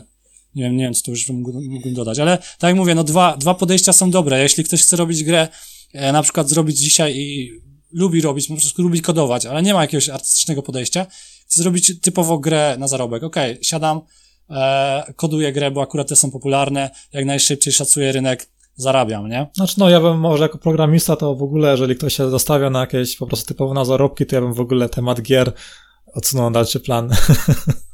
Nie no, nie no, czemu, czemu Ale, ale nie, porównując nakład pracy, to naprawdę w innych branżach jest tak, tak znacznie prościej, naprawdę wielokrotnie więcej można zarobić. Ale dlatego właśnie tak, tworzenie gier jest też... dla pasjonatów, no to takich takie... Dokładnie, dokładnie, ale są też plusy tego, wiesz, że e, nawet jeśli można gdzieś, wiesz, więcej zarobić, tutaj jednak masz e, e, jakby do dyspozycji, e, jakby jesteś sobie panem, tak? Czas Znaczy, szczeg- szczególnie pracy. jak robimy swoją grę, jak, jak właśnie pracujemy tak, tak, tak dla tak, korporacji, tak, tak. robimy grę, też to, no to oczywiście wtedy, inaczej wygląda. Tak, wiadomo, wiadomo. Ja mówię o grach niezależnych, tak? O grach, które są gdzieś tam robione w domu. No to jednak jest to, nie oszukujmy się, jest to spory plus, tak? No bo chcemy, nie mamy ochoty dzisiaj pracować, to nie pracujemy, tak? Albo pracujemy w nocy, albo pracujemy rano, albo w ogóle nie, albo robimy sobie tydzień przerwy, bo, bo tak, tak? Tylko, że, tylko, że wiadomo, z tymi tygodniami przerwy to jest tak, e, fajnie się to mówi, ale, ale prawda jest taka, że czas płynie, e, pieniądze się kończą i trzeba przyspieszać, żeby, żeby w końcu grę wydać i coś zarobić, także to też nie jest tak kolorowo. No, wszystko ma plusy i minusy. Też właśnie tak, kiedyś, tak. kiedyś oglądałem się nawet za, za e, pracą takiej branży gierek, że w Hamburgu mieszkałem i tam właśnie dużo takich gigantów, e, takich firm jest jak na przykład Good Game i właśnie tak rozglądałem się za tymi firmami, to naprawdę 90, miałem wrażenie, że 99%, które robią komercyjnie gry, gdzie można jako game developer się zatrudnić, to jest tworzenie gier mobilnych, gdzie wszystko jest monetyzowane przez to, że kupujemy wewnątrz aplikacji jakieś, jakieś diamenty i to było, to mi się straszne wydawało, że właśnie patrząc na to, co Indek robi i tak jak te najbardziej dochodowe e, firmy, które tworzą gry, to jest po prostu wszystko teraz e, in-upy e, w mobilkach. Tak, tak, tak. No teraz strasznie to poszło w tą stronę.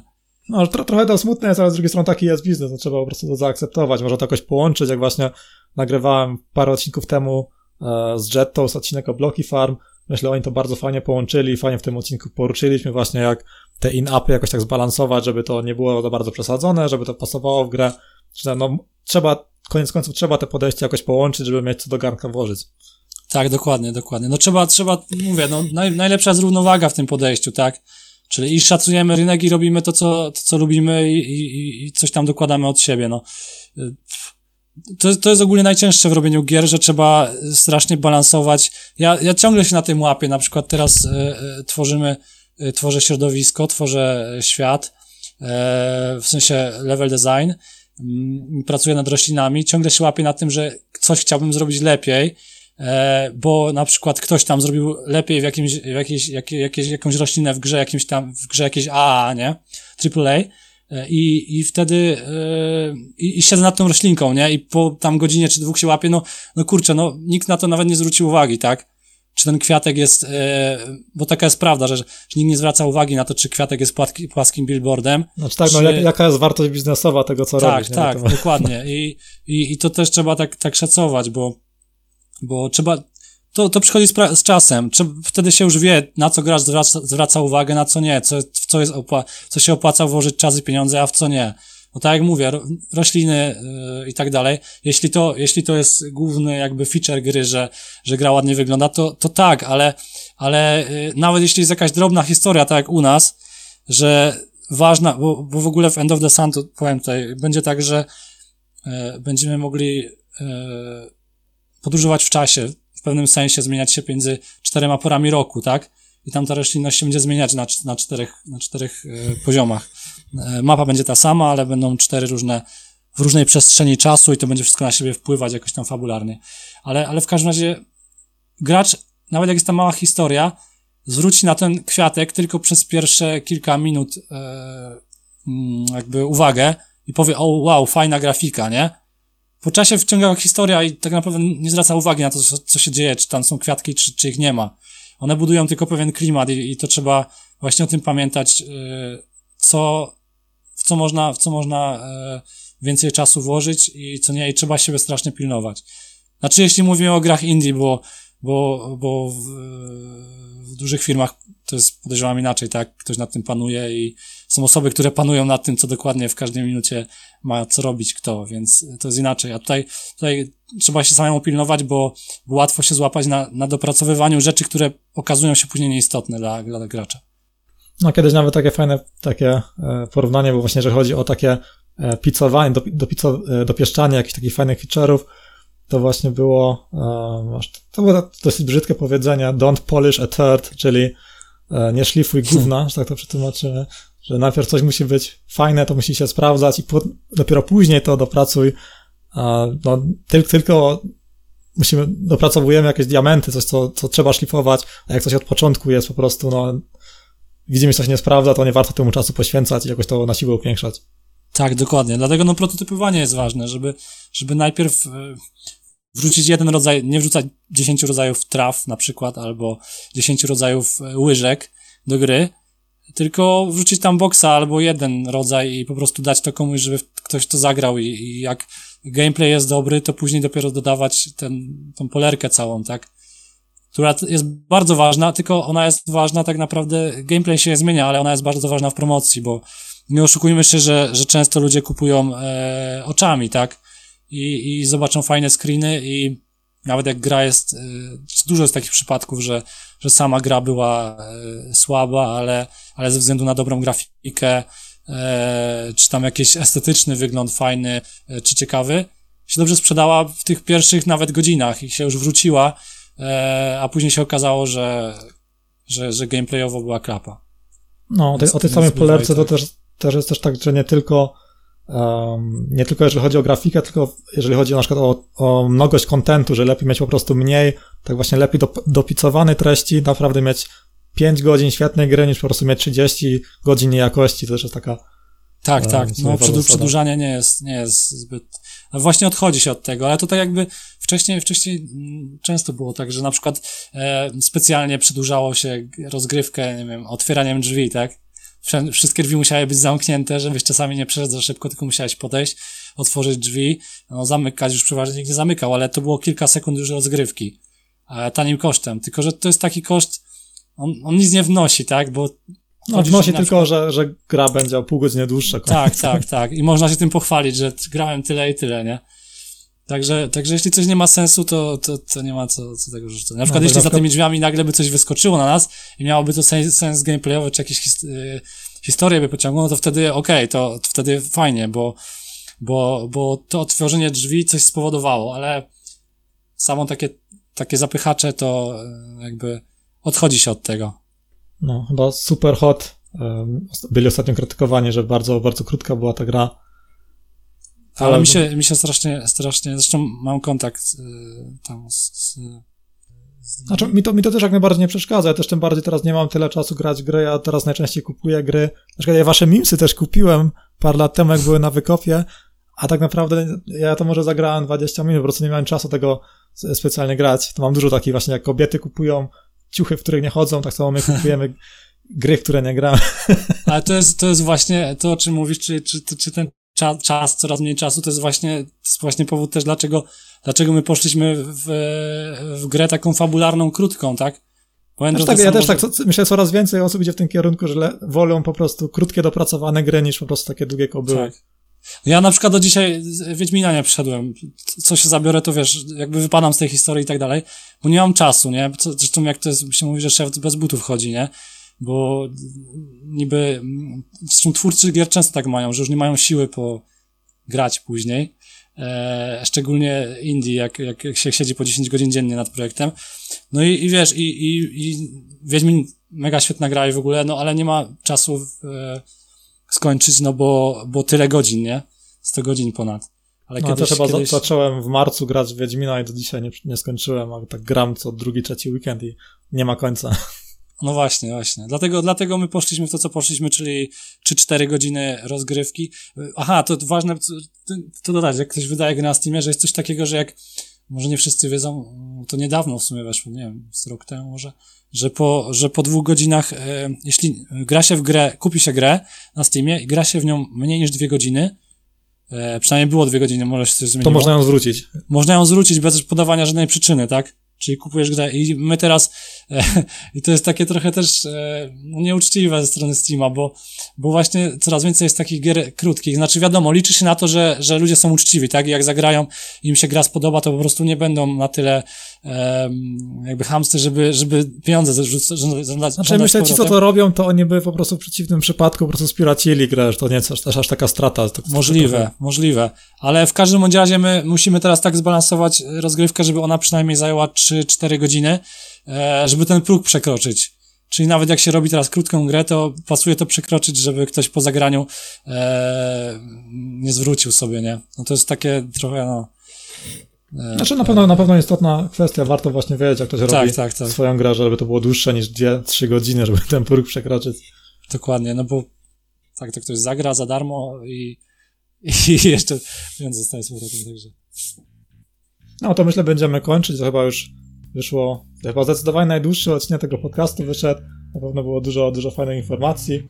E, Postaram się pod, pod odcinkiem, e, pod adres retrospektywa.com ukośnik 10, ponieważ jest to 10 odcinek podcastu, zebrać może jakieś takie punkty i podlinkować, podlinkować wszystkie linki wrzucić oraz e, co było wspomniane w odcinku, bo na pewno taki długi odcinek, lepiej mieć listę wszystkiego, więc e, jak ktoś teraz przewinął, tylko to warto sobie wejść retrospektywa ukośnik.com, e, retrospektywa.com ukośnik 10, tam znajdziecie wszystkie linki oraz jakieś krótkie podsumowanie, podsumowanie rozmowy.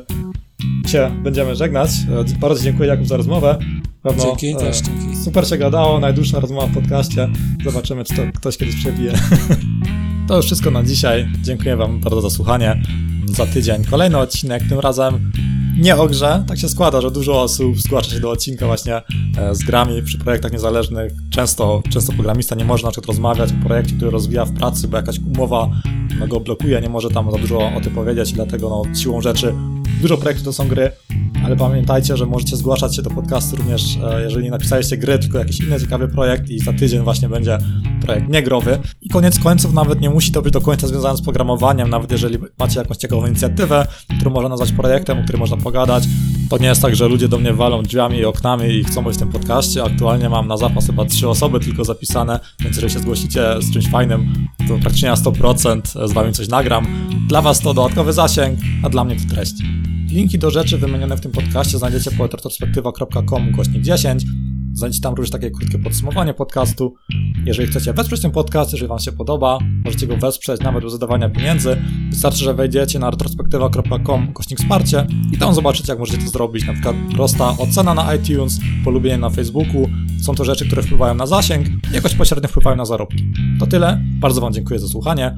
Kolejny odcinek za tydzień. Najprawdopodobniej w czwartek, może wyjdzie tak, że jednak czwartek będzie tą stałą, stałym dniem tygodnia, w którym pojawiają się odcinki. I to tyle. Zawsze, zawsze trudno mi jakieś takie sensowne, e, sensowne zdanie powiedzieć na zakończenie. Tak niepotrzebnie potem przedłużam jak teraz. Cześć.